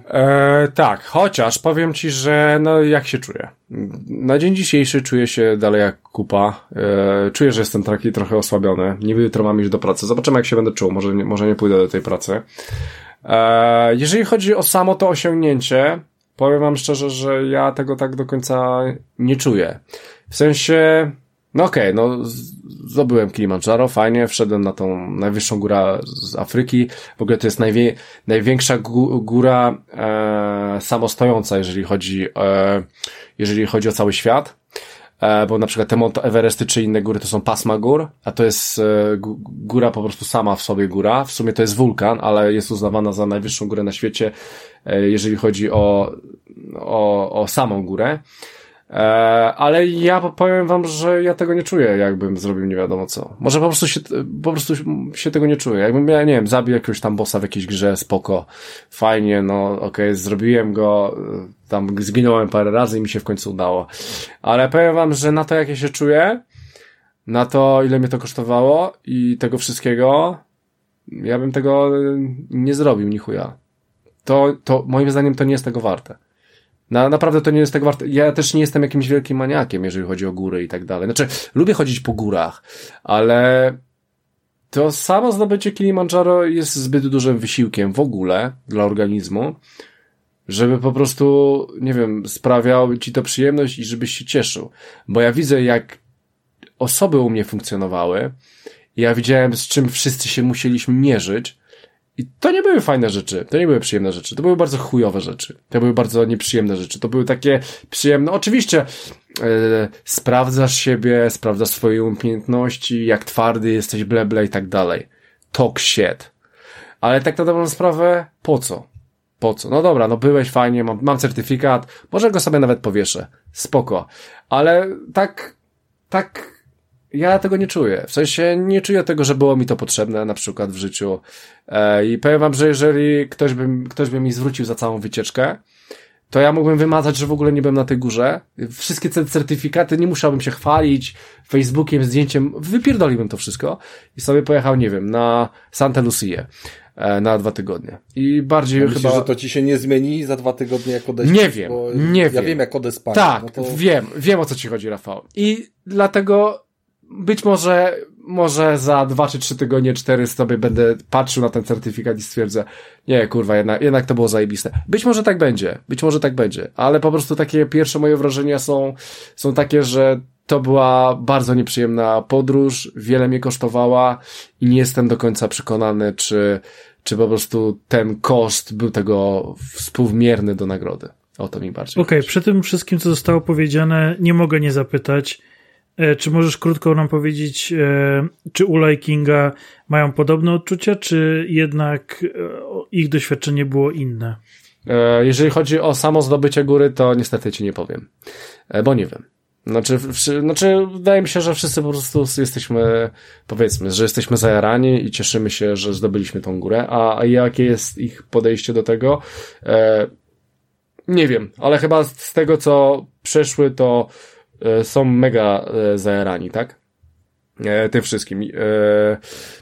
Bo na przykład moja żona miała bardzo duże problemy, jeżeli chodzi o to, że Mdliło ją cały czas, wymiotowała bardzo często, szczególnie przed atakiem szczytowym, a Kinga była dosyć mocno załamana i stwierdziła, że być może na atak szczytowy w ogóle nie wejdzie, ponieważ nie mogła spać. Ogólnie nie mogła spać. Przez parę dni w ogóle nie mogła spać. Więc po takich rzeczach, bardzo nieprzyjemnych, zdobywasz tą górę, no to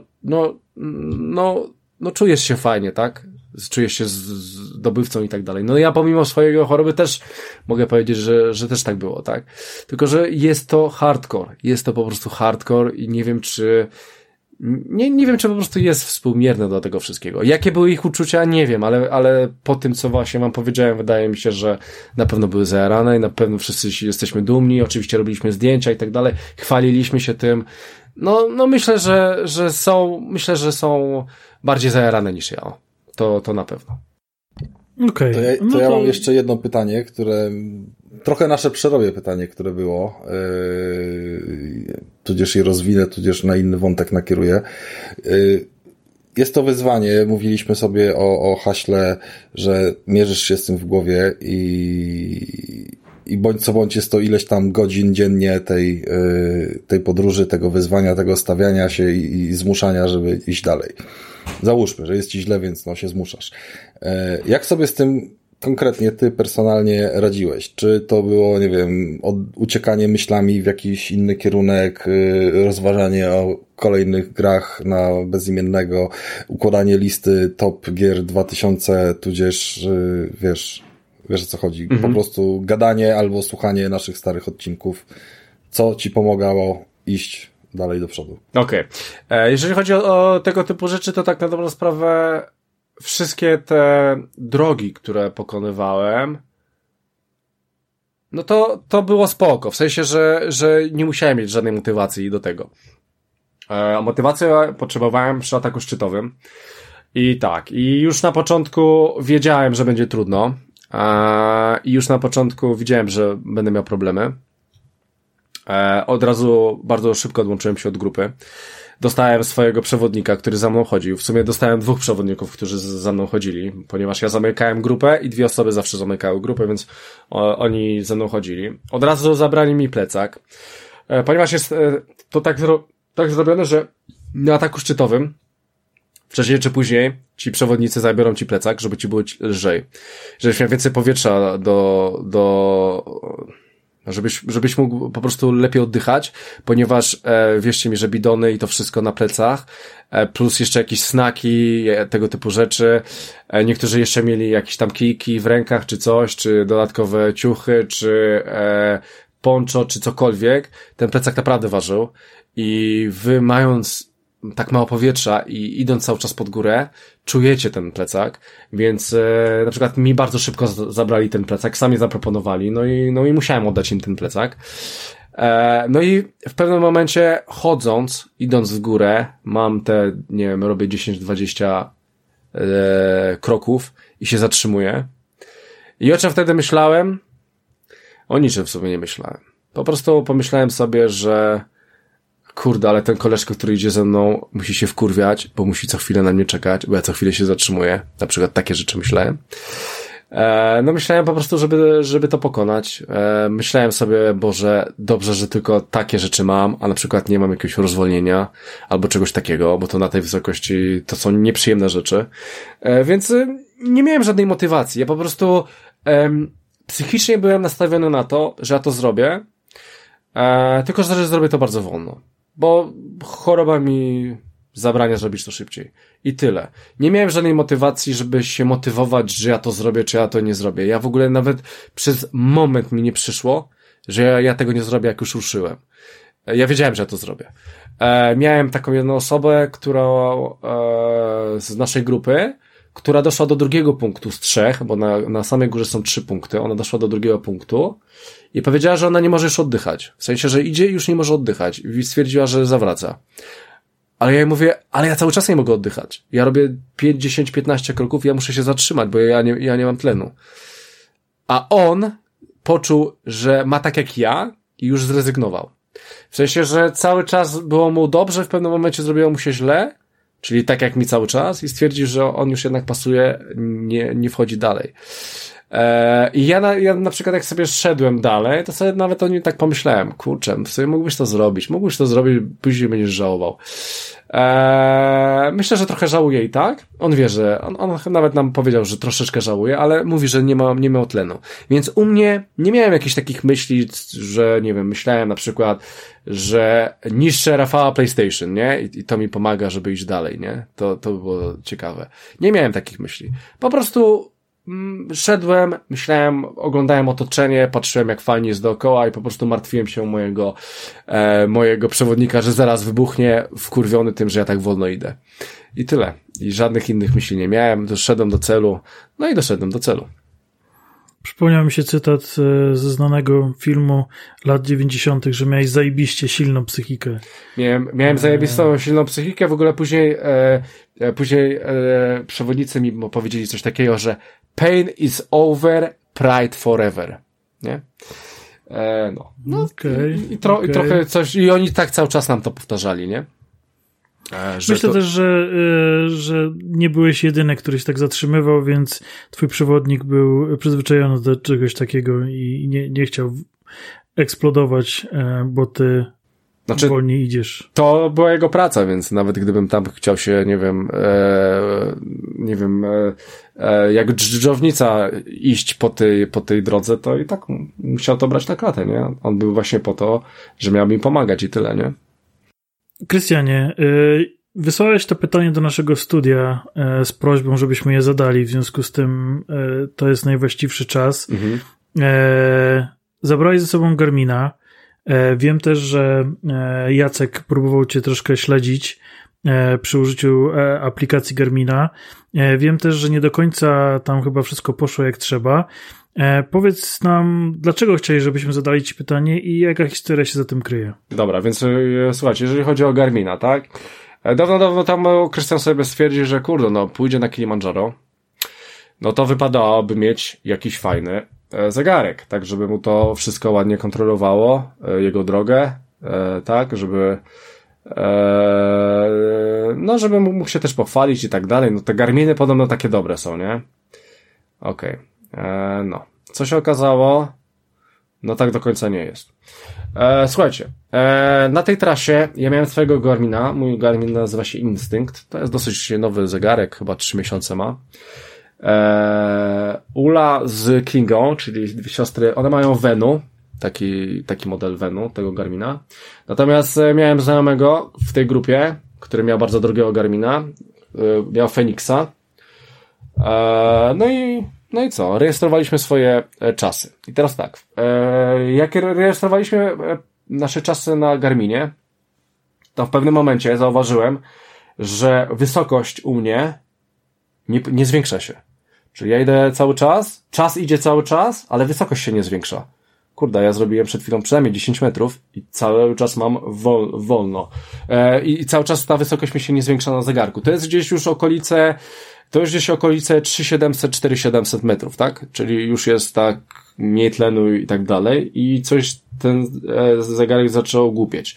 W pewnym momencie już jak szedłem powiedzmy godzinę, to zauważyłem, że ta wysokość zaczyna przyspieszać, tak jakby zaczął ją łapać, zapisywać jakoś dziwnie w tle i dalej ona zaczęła iść. No i ogólnie spoko. Powiedzmy, że się odwiesił. Ale miałem tak cały czas praktycznie do końca. Jeżeli chodzi o moją żonę, to moja żona w połowie się rozładowała w ogóle ten Garmin, więc ona się nie liczy. Natomiast jej siostra to w ogóle miała wysokość 1, 2, 3 i koniec. I w ogóle zawieszka. I Garmin się zawiesił. I słuchajcie, atak szczytowy, tak? Najważniejszy dzień, test mojego zegarka, no i co? No i przy 820 chyba 8 metrach do góry, jak już zrobiłem, a miałem tam do zrobienia 1000 albo 1200, to już zawiesił się. Kompletnie ten zegarek się zawiesił. I nie chciał dalej liczyć wysokości. Znajomy, który miał tego Feniksa, dokładnie bardzo przy podobnych liczbach, co mój zegarek, też mu się zawiesił ten Garmin. Słuchajcie, Fenix za 4000 zł, jeden z lepszych modeli w ogóle Garmina. Też mu się zawiesił i też już nie chciał mu liczyć nic. Więc ja kontynuowałem tą swoją drogę. Ona niby jest tam jakoś zapisana, ale to też nie jest do końca to. Na pewno jest zapisana cała droga, ale te wysokości są trochę inne i czas jest liczony inaczej. No, ogólnie summa summarum Garmin nie sprawdził się na tych wysokościach, niestety, w różnych modelach. Było to testowane. I jestem bardzo zawiedziony firmą Garmin, jeżeli chodzi o zegarki. Ponieważ... Czy zamierzasz się z nimi jakoś kontaktować w tej sprawie? Znaczy, ale to... Tak z ciekawości, nie, co ja mogę? Nie w ramach reklamacji czy czegoś, tylko tak jakoś... Nie. Ja myślę, że coś musi być związane z tą wysokością, ponieważ nasze dwa zegarki zrobiły praktycznie to samo na tej samej wysokości. Więc coś jest nie tak. Nie wiem, jakby zadziałały inne zegarki innych firm. Być może byłyby lepsze, gorsze, nie mam pojęcia. Faktem jest, że byłem załamany tym trochę, tak? Kupiłem specjalnie zegarek pod to i na najważniejszej trasie mojego życia, powiedzmy, daję dupy, tak? Zarejestrowałem tą trasę, ale nie tak, jak do końca ona powinna się zarejestrować.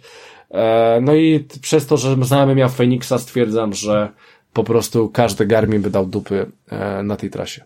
No, ja jestem po prostu zawiedziony tą firmą, bo zawsze twierdziłem i słyszałem, że to jest najlepsza firma z zegarkami, a zweryfikowałem to i niestety stwierdzam, że wcale tak nie jest. Chociaż nie wiem, co jest lepsze, ale wydaje mi się, że Garmin ma jeszcze dużo do poprawy. No to tyle.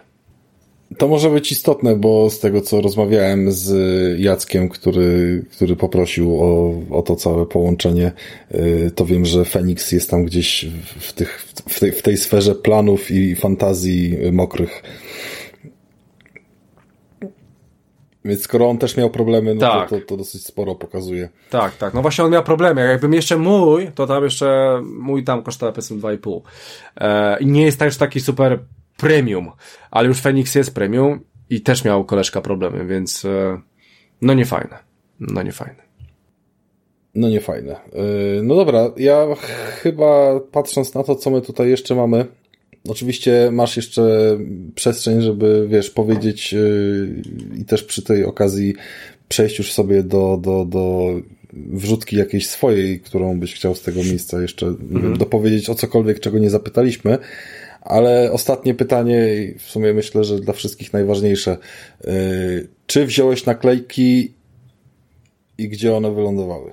Okej. Oczywiście mówimy o naklejkach naszego podcastu. Powiem wam tak, że przez całą tą drogę miałem wyjebane na te naklejki, ale wziąłem je i przykleiłem je.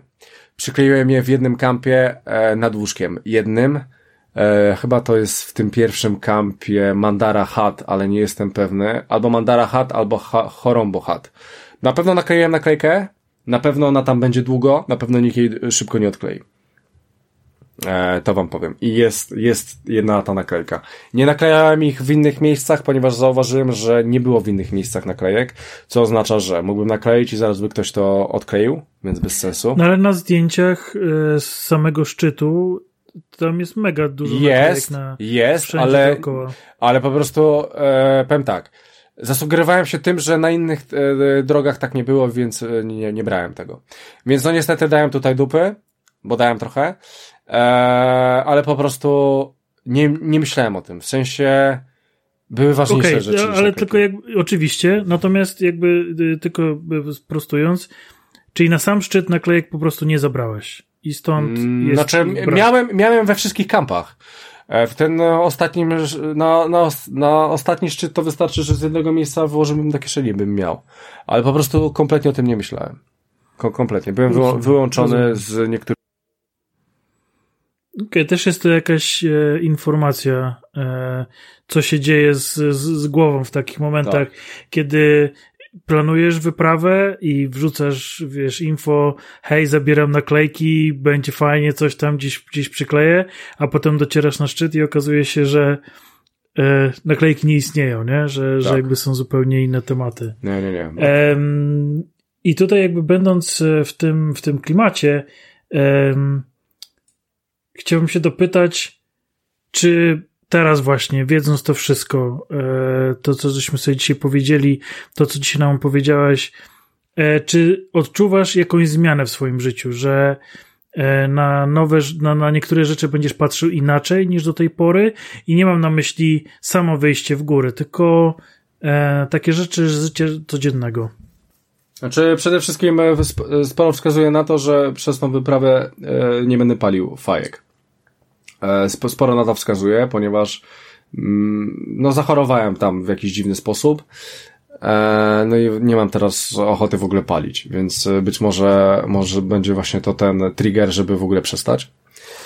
To jest jedna rzecz. Druga rzecz, no ja myślę, że znając już takie góry wysokie, na których już byłem, wiem z czym to się je, wiem o co chodzi w tym wszystkim i po prostu wiem, że ja nie muszę zwiedzać żadnych gór. Ja po prostu wiem, już zdobyłem to, co zdobyłem, co jest i tak bardzo dobrym rezultatem.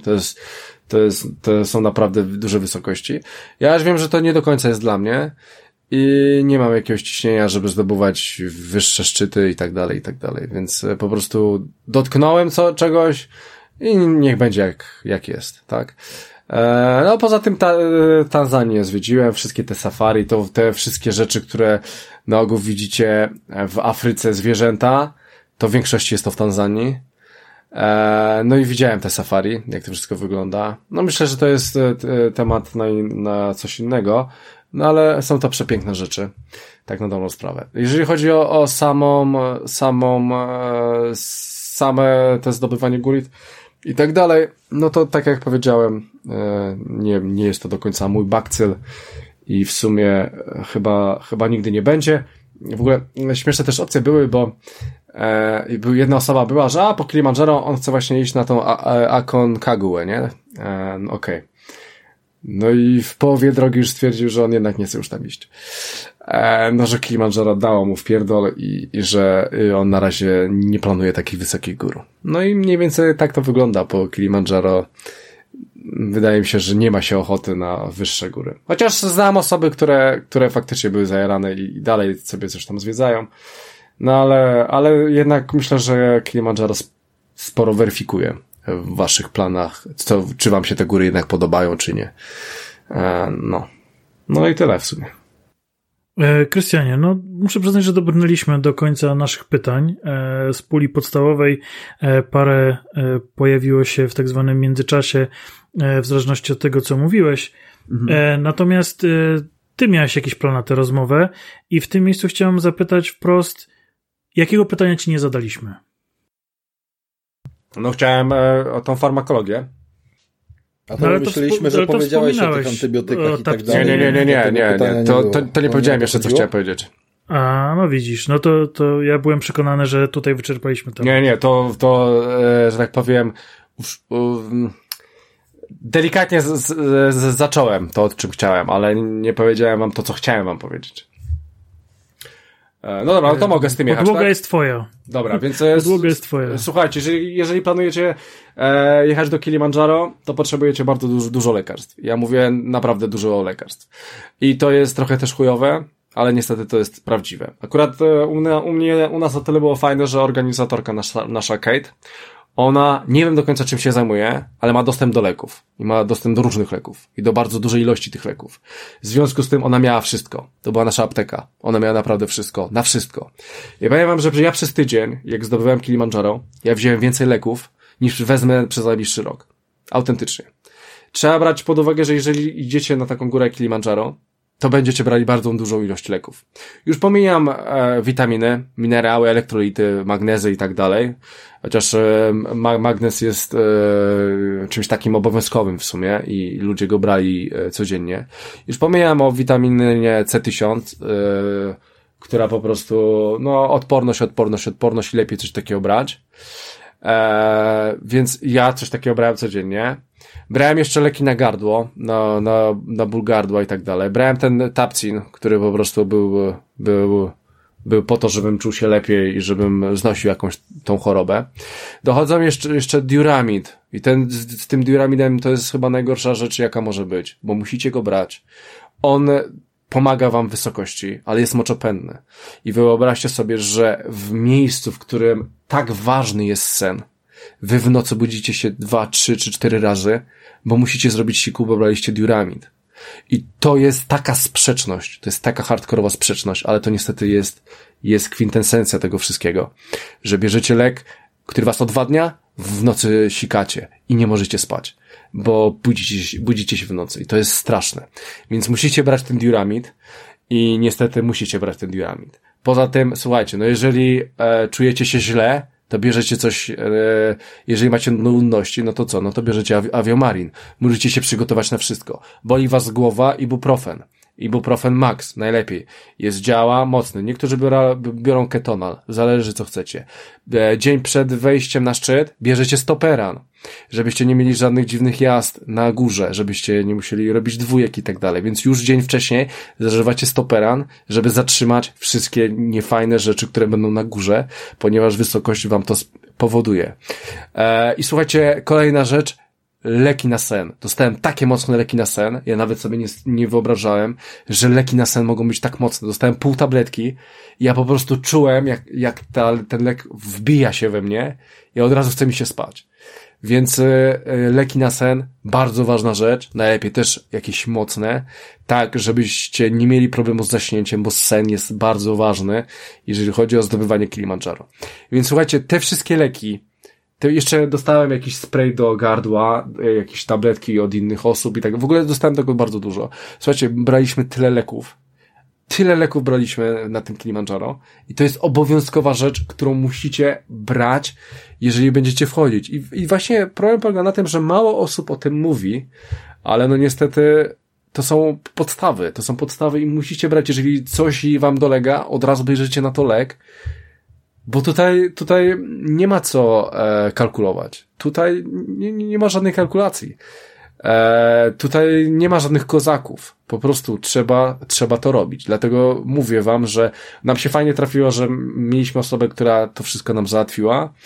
I naprawdę ja wziąłem tyle leków przez ostatni tydzień, że masakra. Masakra. I o tym się też nie mówi, ale to jest po prostu jedna wielka farmakologia, więc jeżeli osoby idą na Kilimandżaro, muszą być na to przygotowani, że będą brali cholerdalne ilości leków, autentycznie. No i to chciałem powiedzieć wam, chłopaki, o tej farmakologii. I w sumie tyle, jeżeli rozumiem. Chodzi... A jakieś inne pytanie? Coś? A ja miałem się was coś spytać? Żebyś... Nie, tylko miałem takie poczucie, że w głowie wiesz, co chcesz nam powiedzieć, co jest dla ciebie ważne. Nie mówię o tych rzeczach, które chciałeś konkretnie zawrzeć, tak jak właśnie Garmin czy o tych lekach, ale czy jest coś takiego, co wchodzi ci po głowie? Znaczy to, co wam mogę powiedzieć. Jeżeli chodzi o cały proces aklimatyzacji, to trzeba brać pod uwagę, że każdemu coś będzie. My mieliśmy różne osoby, która w połowie na przykład zachorowała, tak jak ja, summa summarum dała radę, mieliśmy osobę, która już na początku miała rozwolnienie i ona powiedziała, że ona nigdzie nie idzie, summa summarum udało jej się to przewalczyć, mieliśmy osoby z jakimiś tam dolegliwościami z głową, mieliśmy na przykład jedną dziewczynę, dla mnie osobiście, no ona była kozakiem. Ona naprawdę była świetna. Widać, że ostatni kamp rewelacyjnie wyglądała. Słuchajcie, na samej górze, już jest na samej górze. Ją tak wzięło nudności, że ona powiedziała, że ona nie wchodzi. A słuchajcie, na dole jeszcze, bo zanim ruszyliśmy na atak szczytowy, było takie pytanie, kto na ile się czuje? Ja powiedziałem 1/10. A tam powiedzmy, dobra, do 4/10. Ona powiedziała 8/10 albo nawet 9/10. A na górze zweryfikowała ją wysokość i ona chciała zawrócić. I gdyby nie to, że szła z tą moją organizatorką Kate i gdyby ona ją nie przycisnęła, to by nie zdobyła tego, pomimo tego, że czuła się najlepiej z nas wszystkich. Tak po prostu dzieją się dziwne rzeczy na górze. Tak samo była jeszcze jedna osoba, którą non stop głowa bolała, ogarnął się i już miał iść na górze, już był na górze, już miał zdobywać i wzięła go dwójka i on mówi, że nie idzie. I Kate też go zmotywowała do tego, że jednak poszedł i zdobył. Tylko chcę wam po prostu pokazać, że mimo wszystko może być super. A tego ostatniego dnia, kiedy już wchodzicie na szczyt, kiedy wchodzicie pod już taką ponad 5000 metrów wysokość, mogą się zdziać z waszym organizmem takie rzeczy, że w myślach to, że zdobędziecie czy nie zdobędziecie, to wy to macie już w dupie.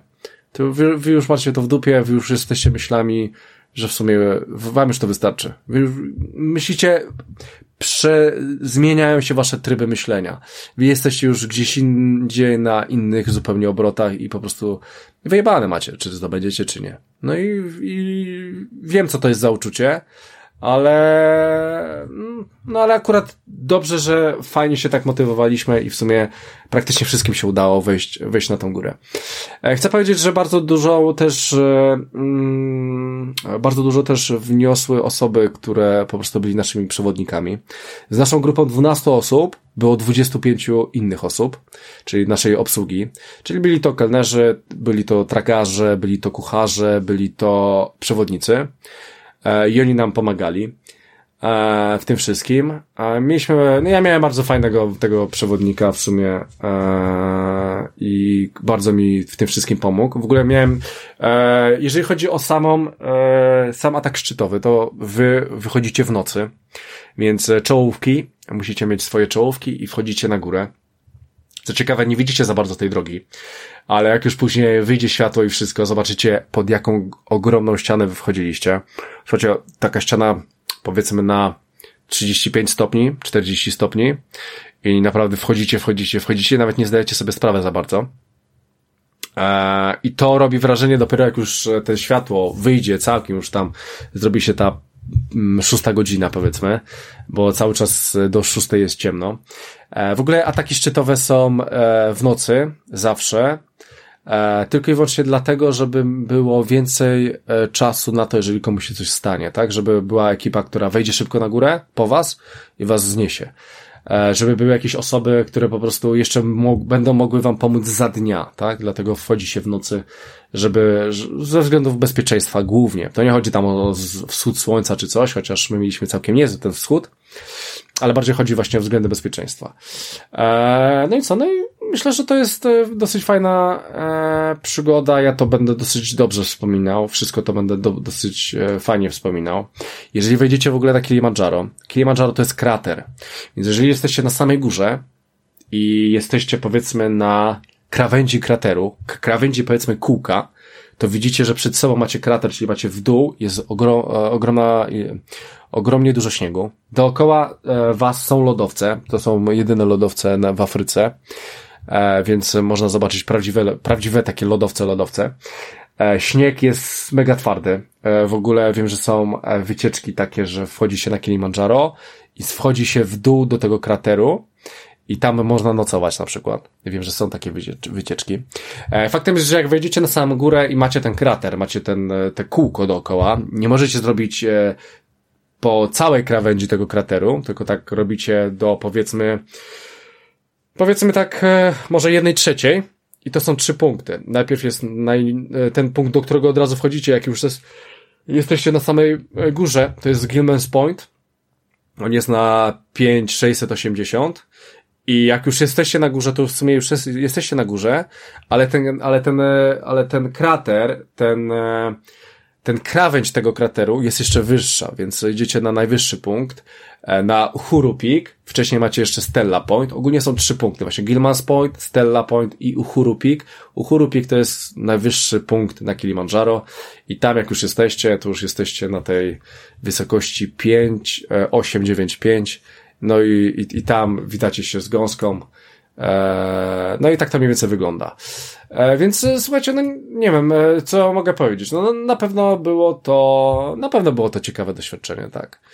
Czy było warte tego wszystkiego? Na dzień dzisiejszy mówię, że nie było warte tego wszystkiego, bo tyle, ile ja się tam naprzeżyłem, tyle, ile ludzie się naprzeżyli, to jak to wyglądało. Pamiętajcie, na przykład takie nieprzyjemne rzeczy, że na przykład idziecie spać, tak? Wchodzicie do tego waszego pokoju, jest zimno, śpiwory zimne, wy musicie się przebrać w zimne ciuchy, które macie w torbie, która jest zimna i przechodzicie w te swoje ciuchy i tak dalej. I wchodzicie do tych śpiworów i idziecie spać i w ogóle jest zimno na początku i to tak cały czas będzie zimno, więc jest średnio. Jeżeli chodzi jeszcze o wodę, dostawaliśmy chyba raz dziennie albo 2 dziennie wodę do miski, ciepłą wodę do miski. No i co wy z nią zrobicie, to już wasza sprawa. Czy chcecie się umyć, co chcecie umyć, jak chcecie umyć, to już od was zależy. Faktem jest, że trzeba się pospieszyć, bo ona szybko robiła się chłodna. Więc raz nawet udało mi się prawie całego umyć z tej miski. No ale o jakiejkolwiek higienie jakiejś takiej konkretnej, no to trzeba zapomnieć. Chociaż ludzie używali jednorazowych chusteczek, to w wielu przypadkach po prostu czasami się nie chciało, albo po prostu nie było na to czasu, albo zawsze coś, tak? Więc tutaj po prostu, no summa summarum, nie myjecie się przez całe te 5-6 dni, no i to jest w sumie coś normalnego, ale wierzcie mi, że to nie są rzeczy, o których w ogóle będziecie myśleli, bo nie będziecie o tym w ogóle myśleli. Ja o tym nie myślałem. No i w sumie myślę, że to jest tyle, jeżeli chodzi o Kilimandżaro. No na pewno była to taka podróż moja życia, tak? No na pewno jest to coś, czego nigdy w życiu nie zapomnę. Na pewno to jest ciekawsze pójście, znaczy z takiej z perspektywy wakacyjnej mówię, że a byłem w Turcji, a ja byłem na Kilimandżaro. No okej. Wiadomo, kto robi fajniejsze rzeczy. Fajniejsze, nie fajniejsze, przynajmniej na papierze. Jest to powód do jakiejś tam dumy. I być może faktycznie za parę tygodni dojdzie do mnie, że kurde, jednak to było zajebiste i być może chcę już kolejną górę, nie wiem. Faktem jest, że trochę chłodno na to wszystko spoglądam, być może dlatego, że pogoda mnie też dojechała za mocno i bardzo byłem niezadowolony z moich przygotowań, bo to, że 3 miesiące wcześniej chodziłem na siłownię i robiłem formę, bardzo możliwe, że nic mi nie dała, a może mi dała, może właśnie w tej chorobie dało mi się chodzić, bo może normalnie jakbym był chory, to w ogóle bym nie mógł nic robić, tak, więc trudno powiedzieć. Chciałbym, żeby te wejście jednak inaczej wyglądało, wyglądało jak wyglądało, życie mnie zweryfikowało.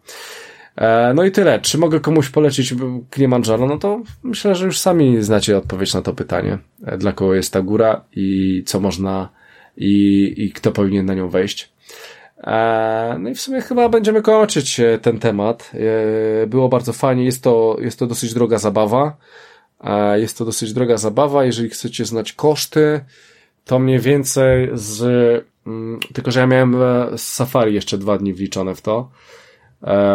I z safari miałem w to wliczone, ale to czekajcie, to wam powiem mniej więcej też jaki koszt tego wszystkiego był.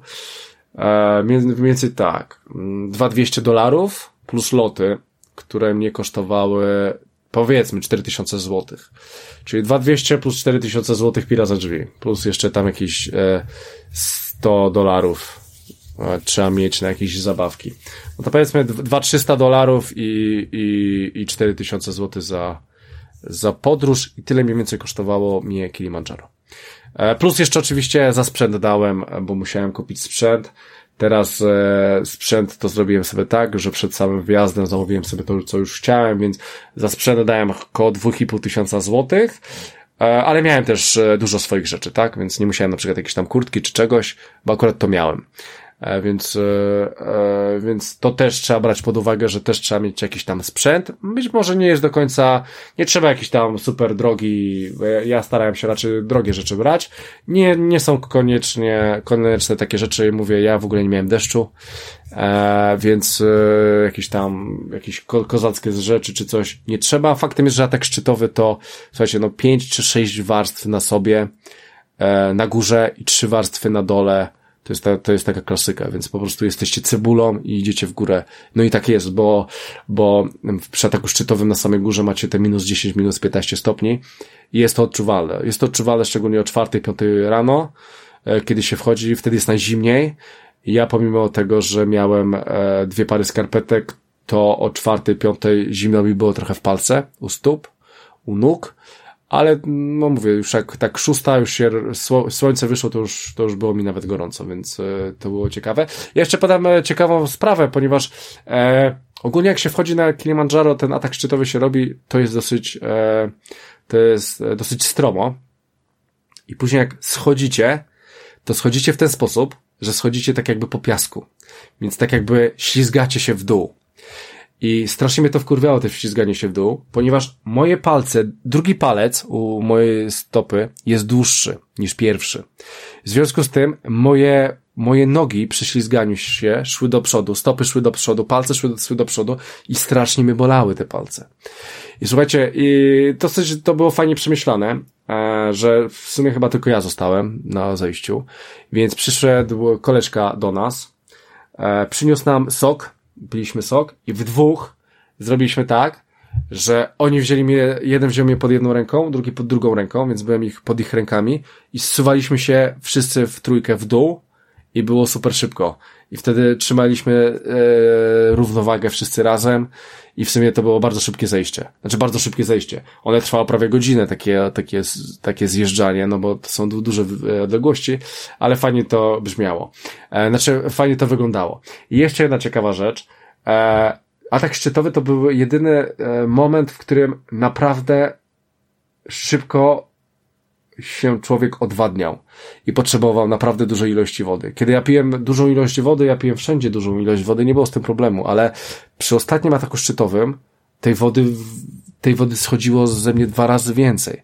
I nawet na drodze czasami pytałem się jakiejś osoby, czy nie ma wody. Bo pomimo tego, że ja wziąłem 3 litry, to ja tą wodę po prostu wypiłem tak szybko. Więc to jest też ciekawe, że na atak szczytowy naprawdę trzeba mieć dużo wody, bo strasznie szybko wody odchodzi wam. No, bardzo dużo pijecie i nawet nie zdajecie sobie sprawy. Ja co chwilę chciałem się pić. Tak, to też taka ciekawostka. No i dobra, słuchajcie, fajna podróż, nie zapomnę tego nigdy. Polecam, nie polecam. To już jak wy chcecie. I w sumie tyle można chyba kończyć, jak chłopaki nie macie żadnych pytań. Znaczy ja nie mam pytań, natomiast chciałbym dodać taką jedną rzecz zupełnie off-topową, bo tak jak ciebie słucham o tych wszystkich twoich przeżyciach takich typowo górsko-wspinaczkowo-wysokościowych, to przypomina mi się seria książek Pomnik Cesarzowej Achai, gdzie tam też to pasmo górskie było przeszkodą dla ludzi po jednym jego stronie, żeby dowiedzieli się, że jest zupełnie inny świat po jego drugiej stronie. I wtedy, kiedy czytałem tę książkę, to wydawało mi się, że to, nie mając zupełnie o tym pojęcia, jakby o spinaczce wysokościowej, że wydaje się to dosyć dziwne, że góra może zrobić taki problem, ale im właśnie ciebie więcej dzisiaj słuchałem, to dochodziło do mnie, że faktycznie takie przebywanie długie na dużej wysokości, transport, logistyka, ile tam jest rzeczy, które są ważne w tym wszystkim i co może ci utrudnić dotarcie na szczyt, czy zostanie tam dłużej, że to faktycznie nabiera dużo większego znaczenia i czasami właśnie fajnie się tak zainteresować jakimś takim tematem, z którym wcześniej nie było się zaznajomionym, żeby dowiedzieć się dużo ciekawych rzeczy. Z mojej strony bardzo ci dziękuję, Krystian. Poczekaj Tomku, jeszcze jedna rzecz, bo właśnie mi coś przypomniałeś. Słuchajcie, ja mówiłem o tym diuramidzie, tak, że na wysokość trzeba to brać. Jeżeli byście robili normalną aklimatyzację, taką książkową, 300-500 metrów dziennie, później co 1000, jeden dzień odpoczynku, to tego leku nie trzeba brać, tak? Ten lek jest tylko po to, żeby ta aklimatyzacja była szybsza, żebyście ją szybciej zrobili, żebyście po prostu nie czuli się źle, kiedy po prostu robicie to szybciej niż jest w książce. Natomiast jeżeli robicie tak, jak jest w książce, to nie potrzebujecie tego leku, no bo to jest zamiennie, tak? Niestety Kilimandżaro robi się szybko, wysokość pokonuje się szybko, dlatego ten lek jest niezbędny. Wiem, że są jakieś dłuższe trasy, można zrobić dłuższe trasy, jak się ma pieniądze, to można ją zrobić, 8-9 dni, wtedy można pomyśleć, żeby nie brać w ogóle tego leku. To wtedy fajnie się to pokonuje. Ale tak, jest to po prostu rzecz obowiązkowa. Tak, no i to tyle chciałem dodać. Fajnie się mnie słuchało, Tomku. Bardzo się cieszę za zaproszenie. Jeszcze raz dzięki, że zechciałeś się z nami podzielić tym wydarzeniem. Rafale, czy masz jeszcze jakieś pytania? Nie, myślę, że śmiało możemy temat uznać za wyczerpany. Jakby z mojej strony też ogromne gratulacje. No i tutaj chciałbym z tego miejsca pochwalić Krystiana i powiedzieć, że no mieliście okazję posłuchać takiego prawdziwego Krystiana, niespaczonego zielono-niebieskimi wojenkami i potrafiącego przyznać się do swoich słabości i tego wszystkim życzymy, żeby po prostu podchodzić realnie do swojego życia. planów i po prostu je jakoś tak rozsądnie oceniać. Dokładnie. Także to był 260 odcinek podcastu Bezimienny. Był to wywiad numer 2 z samym Krystianem Kenderem. Dziękujemy jeszcze raz za przybycie i za podzielenie się z nami swoją historią. Tak, dziękuję za zaproszenie i pozdrawiam wszystkich słuchaczy. A w studiu mieliśmy Rafała Radomyskiego. Dzięki wielkie wszystkim, cześć. I ja nazywałem się Tomasz Arał-Wasiewicz i dzięki wielkie za wysłuchanie. Do usłyszenia już za tydzień. Oczywiście do tego odcinka będzie dołączone pytanie na Spotify. Wchodźcie, głosujcie, a odpowiedź najpewniej ukaże się, znaczy usłyszycie ją w następnym odcinku w naszej regularnej serii, tam gdzie gadamy o nudnych grach i beznadziejnych wojnach konsolowych.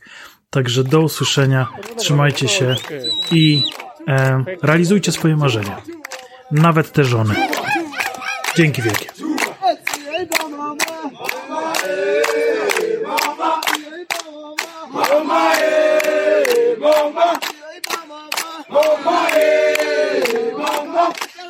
Kinga nagrywała.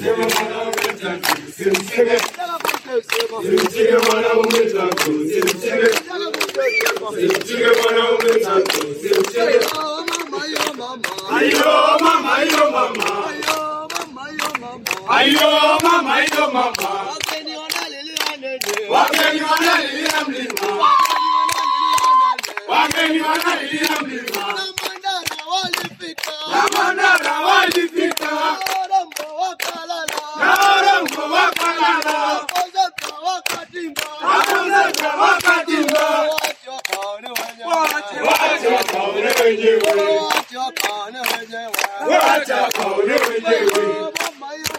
Ayo mama.